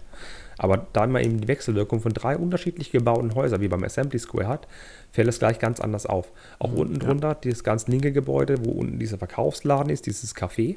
Ähm, das ist nicht so, dass wie beim Friendset einfach nur mit diesen ähm, Curved Slopes so eine kleine ähm, Markise gebaut ist, sondern dass unten an den Markisen noch diese Zähne, diese, diese ähm, Bionicle-Zähne gemacht sind, mhm. dass es einfach aussieht, als wären es Fransen in der Markise. Diese Kleinigkeiten, diese Bautechniken machen die Serie einfach so was ganz Besonderem. Das stimmt. Und ja. noch weitere Bautechniken könnten die Serie noch viel weiter aufheizen, zum Beispiel Technikelemente. ja, genau, denn das ist äh, so, ein, so ein Punkt, äh, da habe ich auch schon öfter drüber nachgedacht ähm, dass, äh, also weil wir ja eben schon mal über Interieur und Sinn und äh, Sinnlosigkeit von, von Innendesign äh, gesprochen haben, ähm, ob man sozusagen die, die Modular-Reihe nicht um Technikfunktionen ergänzen kann. Jetzt muss man dazu sagen, auch in den Modulars finden wir immer wieder äh, Technikelemente, Technikteile, die, mhm. äh, die ich ansonsten aus meinen, aus meinen äh, Lego-Systemkisten eigentlich nicht kenne, ähm, die hier beispielsweise, und das, da muss ich Technik jetzt einfach mal lobend erwähnen, hier zu Stabilität beispielsweise beitragen, an ganz vielen Stellen. Äh, gerade in den Dachdesigns sehe ich das immer wieder, ähm, dass dort auf Technikelemente zurückgegriffen wird, einfach um dem Ganzen eine strukturelle äh, Stru ähm, ähm Stabilität zu geben. Und das funktioniert ganz gut. Und jetzt wäre es aber natürlich irgendwie schön, wenn es Funktionen gäbe aus der Technikwelt heraus, die man hier einsetzen kann. Ja. So ein, das erste, was mir einfällt, wäre zum Beispiel ein Aufzug. Ja? Das müsste ja eigentlich mit Technikelementen irgendwie machbar sein. Also ich denke dann Creator Expert zum Beispiel an das, ähm, das Riesenrad oder die Achterbahn, wo man zum Beispiel einen Motor einfach einen Motor anschließen kann, um die Sachen zu automatisieren. Klar, diese Modulars haben jetzt keine Möglichkeit, solche Funktionen abzubilden, aber das wäre natürlich eine schöne Geschichte, wo du dann einfach wo eine Handkurbel hast, wie das denn gesagt hat bei dem Geldautomat, dass da so ein kleines Technikelement noch wäre, dass es eben von mir aus automatisiert ist das falsche Wort, aber dass er immer, wenn was reingesteckt wird, automatisch das Ding die ganze Zeit läuft und wieder rausschießt. Hm. So Kleinigkeiten. Auch denkbar wäre so eine kleine Rolltreppe oder so ein Fließband, so ein Flughafenterminal. Flughafenterminal wäre jetzt langweilig für sowas, aber so, ein, so eine kleine Rolltreppe oder sowas in die Richtung, warum nicht? Mhm. Oder so ein alter ja. Paternosteraufzug. Mhm. Genau. Aber ich glaube, ich, äh, ich erinnere mich im, äh, ich glaube, das war in der ähm, Ninjago City, in diesem äh, großen, äh, großen Gebäude aus dem Ninjago-Movie, äh, gab es ja ein Running Sushi, glaube ich. Ne? Das ja, könnte ich mir ja oben, oben auf dem Dach. Ja, genau. Und ich werde werd mal ganz krude. Wir können auch Beleuchtung einführen. Was? Beleuchtung? ja, ja, tatsächlich. Also das äh, würde sich so anbieten. Ich weiß nicht, Dustin, ja. hast du deine Gebäude äh, beleuchtet oder planst du das zu tun? Nein. Also einmal, weil sie also vielleicht irgendwann später mal, aber momentan in nächster Zukunft nicht. Die stehen leider Gottes alle in Kisten im Keller, weil hm. ich hier oben keinen Platz dafür habe. Den Pub werde ich jetzt in meine Vitrine, da werde ich was von Star Wars für rausschmeißen. Da kommt äh, der Pub rein, aber ansonsten lohnt es sich so jetzt nicht dafür, dass sie halt nur in Kisten stehen, die dann zu beleuchten. Mhm. Mhm.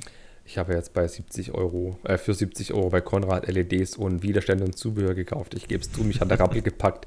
Ich habe hier noch zwei alte Raspberry Pi rumhängen. Ich habe schon ein paar kleine Platinen gelötet und habe angefangen, kleine Sachen zu beleuchten. Jetzt hat mich der Rappel gepackt. Ich habe mir eine Menge Zeug gebaut und ich habe mir jetzt Apps geschrieben fürs Handy und fürs WLAN, dass ich meine ganzen Sachen übers Handy steuern kann mit den kleinen Computern.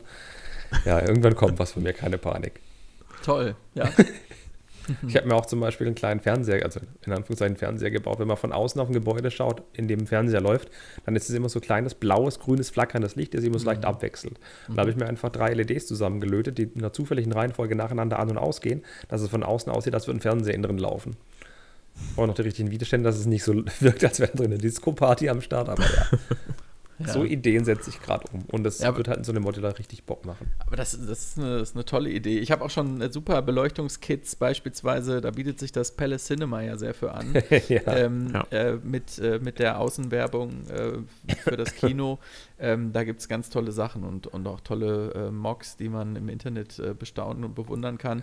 da bleibt mir tatsächlich auch ein bisschen die Spucke weg. Soweit bin ich auch nicht. Ähm, das steht irgendwann mal auf meiner To-Do-Liste da ähm, entsprechend Elektronik einzubauen, aber mir fehlt da im Moment noch so der eine Standard, von dem ich sage, okay, mit diesem ähm, mit, mit, diesem Toolset möchte ich das Ganze machen. Ja, und am liebsten wäre mir natürlich gehen. Ja, genau, das äh, wäre beispielsweise so eine Option, die man da wählen konnte. Aber vielleicht könnt ihr euch erinnern, vor ein paar Monaten gab es doch mal diesen, äh, diese, diesen Leak ähm, auf irgendeiner Messe, wo Lego äh, angeblich Beleuchtungssets. Ähm, war das nicht äh, im Store in Bill und selber, wo sie dann diese Umfragen gemacht haben? Ja, da waren diese Kartons drin mit diesen Beleuchtungskits für gewisse Sets, ja. Ja, genau. Mhm. Und da, äh, da ist mir kurz, ähm, da bin ich kurz sehr, sehr glücklich gewesen. Aber ähm, das hat sich ja leider nicht bestätigt bis jetzt. Nicht zumindest. nur du. Nicht nur du. Aber ich würde mal sagen, was sind denn, einfach mal so in die Runde, was sind eure drei Lieblingssets? Das denn, was sind deine, deine von den Lego-Sets, die es da gibt, von diesen 15 die drei besten in deinen Augen? Von den Modulars jetzt. Ja, also, Modulars, ja. Das ist eine gute Frage. Ich habe ja jetzt leider noch nicht alle gebaut. So vom Aussehen her finde ich, also auch gerade weil ich es jetzt letztens erst gebaut habe, ist tatsächlich auf Platz 1 für mich das Café Corner. Also mhm. ich finde es echt ein Spitzenset. Klar, es fehlt noch ein bisschen an die Details sind noch nicht so weit wie bei späteren Sets, aber es ist für mich einfach so dieses ikonische, was mhm. man somit hat. Das für mich das aus. Ähm, dann ist auf Platz 2 das Pariser Restaurant.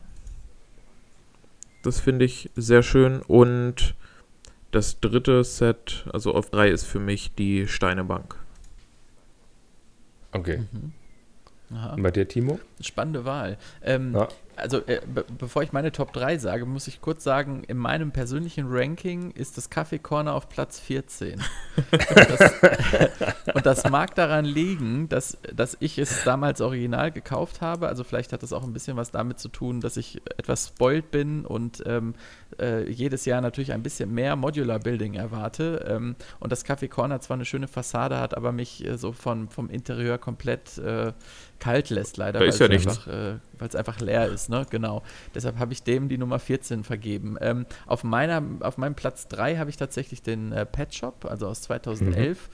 Ähm, das war das erste äh, Modular, was auf zwei äh, 32 x 16 äh, Platten stand, also so, dass man genau. diese beiden Gebäude Klappen auch schön kann. modular äh, äh, in der Stadt verteilen kann, ähnlich wie den Bookshop, äh, der dieses Jahr erschienen ist. Ähm, auf Platz 2 habe ich das Green Grocer aus 2008 ähm, äh, gewählt, einfach weil das damals für mich so das erste mit äh, einem gescheiten Interieur gewesen ist, äh, was mich einfach sprachlos hinterlassen hat. Also das ist so eins, was vielleicht eher auch so eine emotionale Komponente bei mir wiederum hat ähm, und äh, vielleicht ansonsten im objektiven Vergleich gar nicht so hoch bewertet würde.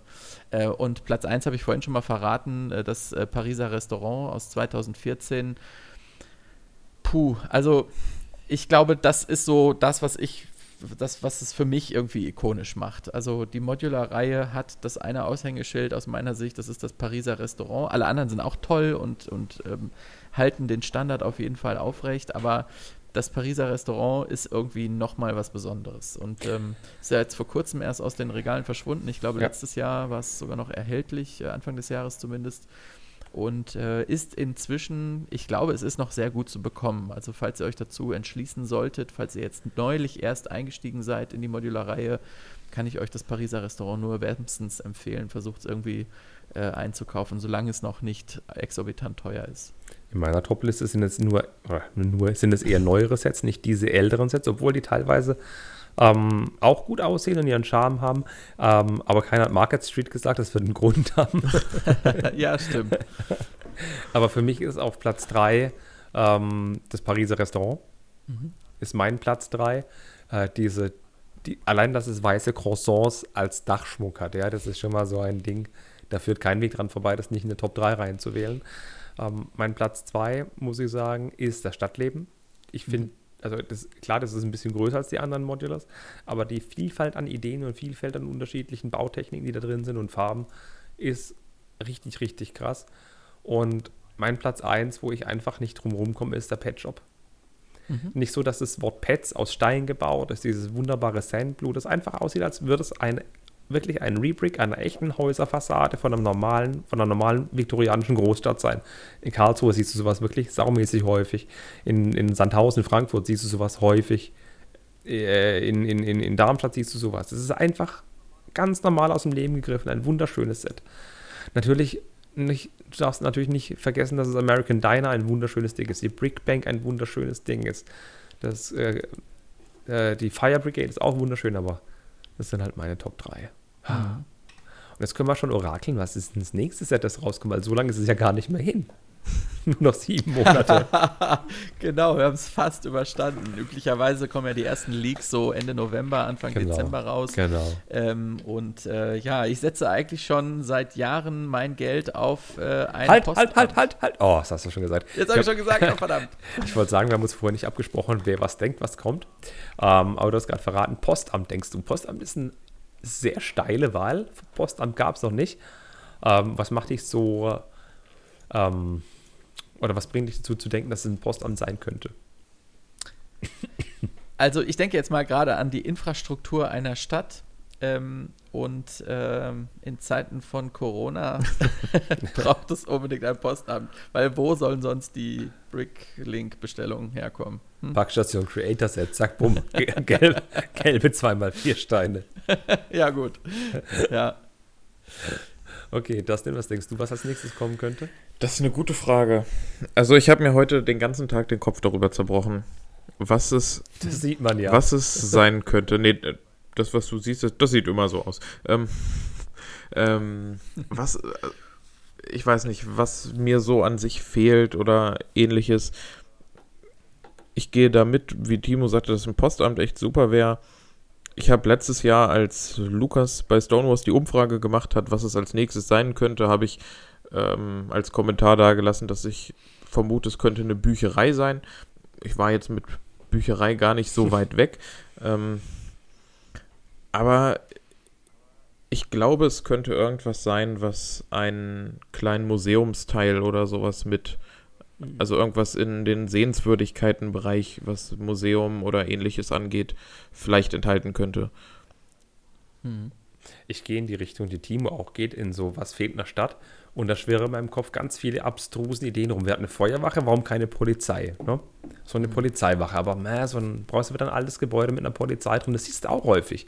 Da habe ich mir gedacht, ja, könnte es vielleicht auch was anderes sein. Ein Museum ist auch mal so ein Gedanke gewesen. Aber so eine Schule, so eine Schule wäre auch ja, was stimmt, Nettes. Ja. Vielleicht zu nah ein bisschen am Bookstore gerade, aber so eine Schule wäre doch was Nettes. Mhm. So eine Schule, da hast du so zwei, drei Stockwerke, wo du machen kannst.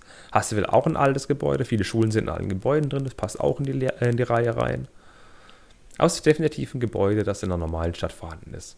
Aber mhm. es sind drei Sachen, die definitiv vorkommen könnten. Ja. Ich würde mir natürlich noch viel, viel andere Sachen wünschen. Es gibt ja noch andere Dinge, die man umsetzen könnte. Du hast zum Beispiel noch gar nicht bedacht, also das große Kaufhaus gab es ja auch, aber es gibt noch keine Ladenzeile zum Beispiel. Hm. Mhm. Genau, das Green Grocer ging so ein bisschen in die Richtung, aber das äh, ist jetzt natürlich keine Einkaufsmeile. Da würde ich dir zustimmen. Das, ähm, das wäre toll. Ach, ich glaube, da, es gibt noch so viele Ideen und, ähm, und so viele Möglichkeiten. Ähm, sowohl auf der einen Seite, was Lego offiziell rausbringt, als auch auf der äh, sehr kreativen Mocker-Seite. Ja, ähm, da werden wir, glaube ich, in den nächsten Jahren noch ganz, ganz viele tolle Ideen und, äh, und wunderbare Designs sehen. Ja. Sehr schön. Dann wären wir, glaube ich, auch mit dem Thema Modulars durch. Wir sind bei der Zeit doppelt so lang wie sonst. Ein bisschen, oh, ist sogar deutlich drüber. Huiuiui, haben wir uns verquasselt. oh. Hat auf jeden Fall sehr viel Spaß gemacht. Ja. Ähm, und ich würde sagen, wir kommen dann langsam mal zum Ende. Ähm, es war super unterhaltsam mit euch beiden. Es war ein, ein schöner Augenöffner, was die Modulars angeht und, und vor allem nicht nur Modulars, sondern auch zum Beispiel Harry Potter oder so, was so Teilespende angeht aus welchem Blickwinkel andere Leute das sehen und nicht nur aus dem Blickwinkel von einem Menschen, der einen sechsjährigen kleinen Ninjago-Freund hat, der Sets haben will, weil es eine Ninjago-Figur drin hat. ja. War eine aufschlussreiche Erfahrung. Und euch da draußen gebe ich eine Aufgabe, ja? Geht auf iTunes oder geht auf sonst wohin und gebt uns eine 5-Sterne-Bewertung, ja? Das haben wir verdient, ja? Nach dieser langen, schönen Zeit mit dem Podcast mit dem Timo. Es war ein sehr, sehr guter Podcast. Ich bedanke mich recht herzlich fürs Zuhören. Und natürlich will ich nochmal auf Building Bricks for Happiness hinweisen, für diesen wunderschönen, äh, von Henry von der Klemmbaustein-Lyrik angestoßenen ähm, YouTube- äh, von deutschen YouTubern oder generell von deutschsprachigen YouTubern. Jeden Tag gibt es neuen Inhalt. Ach ja, habe ich was vergessen, auf was ich hinweisen muss? Außer auf Stonewalls, Teamplays und Promobricks und ähm, Spielwareninvestoren. Hashtag UCS Hedwig. Hashtag UCS Richtig. Hedwig, genau. Ähm, ja, noch, dass wir in den in zwei Wochen die nächste Folge wieder rausbringen werden. Vom oh ja. Blauen Pin Podcast. Und lasst Kommentare da. Lasst uns wissen, was euch gefallen hat, was nicht. Und was ihr vielleicht auch mal für Wünsche habt, was wir besprechen könnten. Außer UCS Hedwig. Und ich würde sagen, ich überlasse dem Timo das letzte Wort als Gast. Ich wünsche euch allen noch einen schönen restlichen Arbeitstag, was auch immer. Und bis bald. Ja. Ja, ich sage ganz herzlichen Dank euch beiden, Dustin und Kevin. Vielen Dank für die Einladung und euch da draußen. Ja, bleibt mir eigentlich nur zu wünschen, passt gut auf euch auf, äh, beschäftigt euch mit schönen Dingen und ähm, wir hören uns bald wieder. Ja, dann habe jetzt doch ich das letzte Wort. Ähm, ja, ich schließe mich meinen beiden Vor Vorrednern an. Bleibt gesund, bleibt kreativ und wir hören uns in zwei Wochen wieder. Tschüss. Tschüss. Ciao.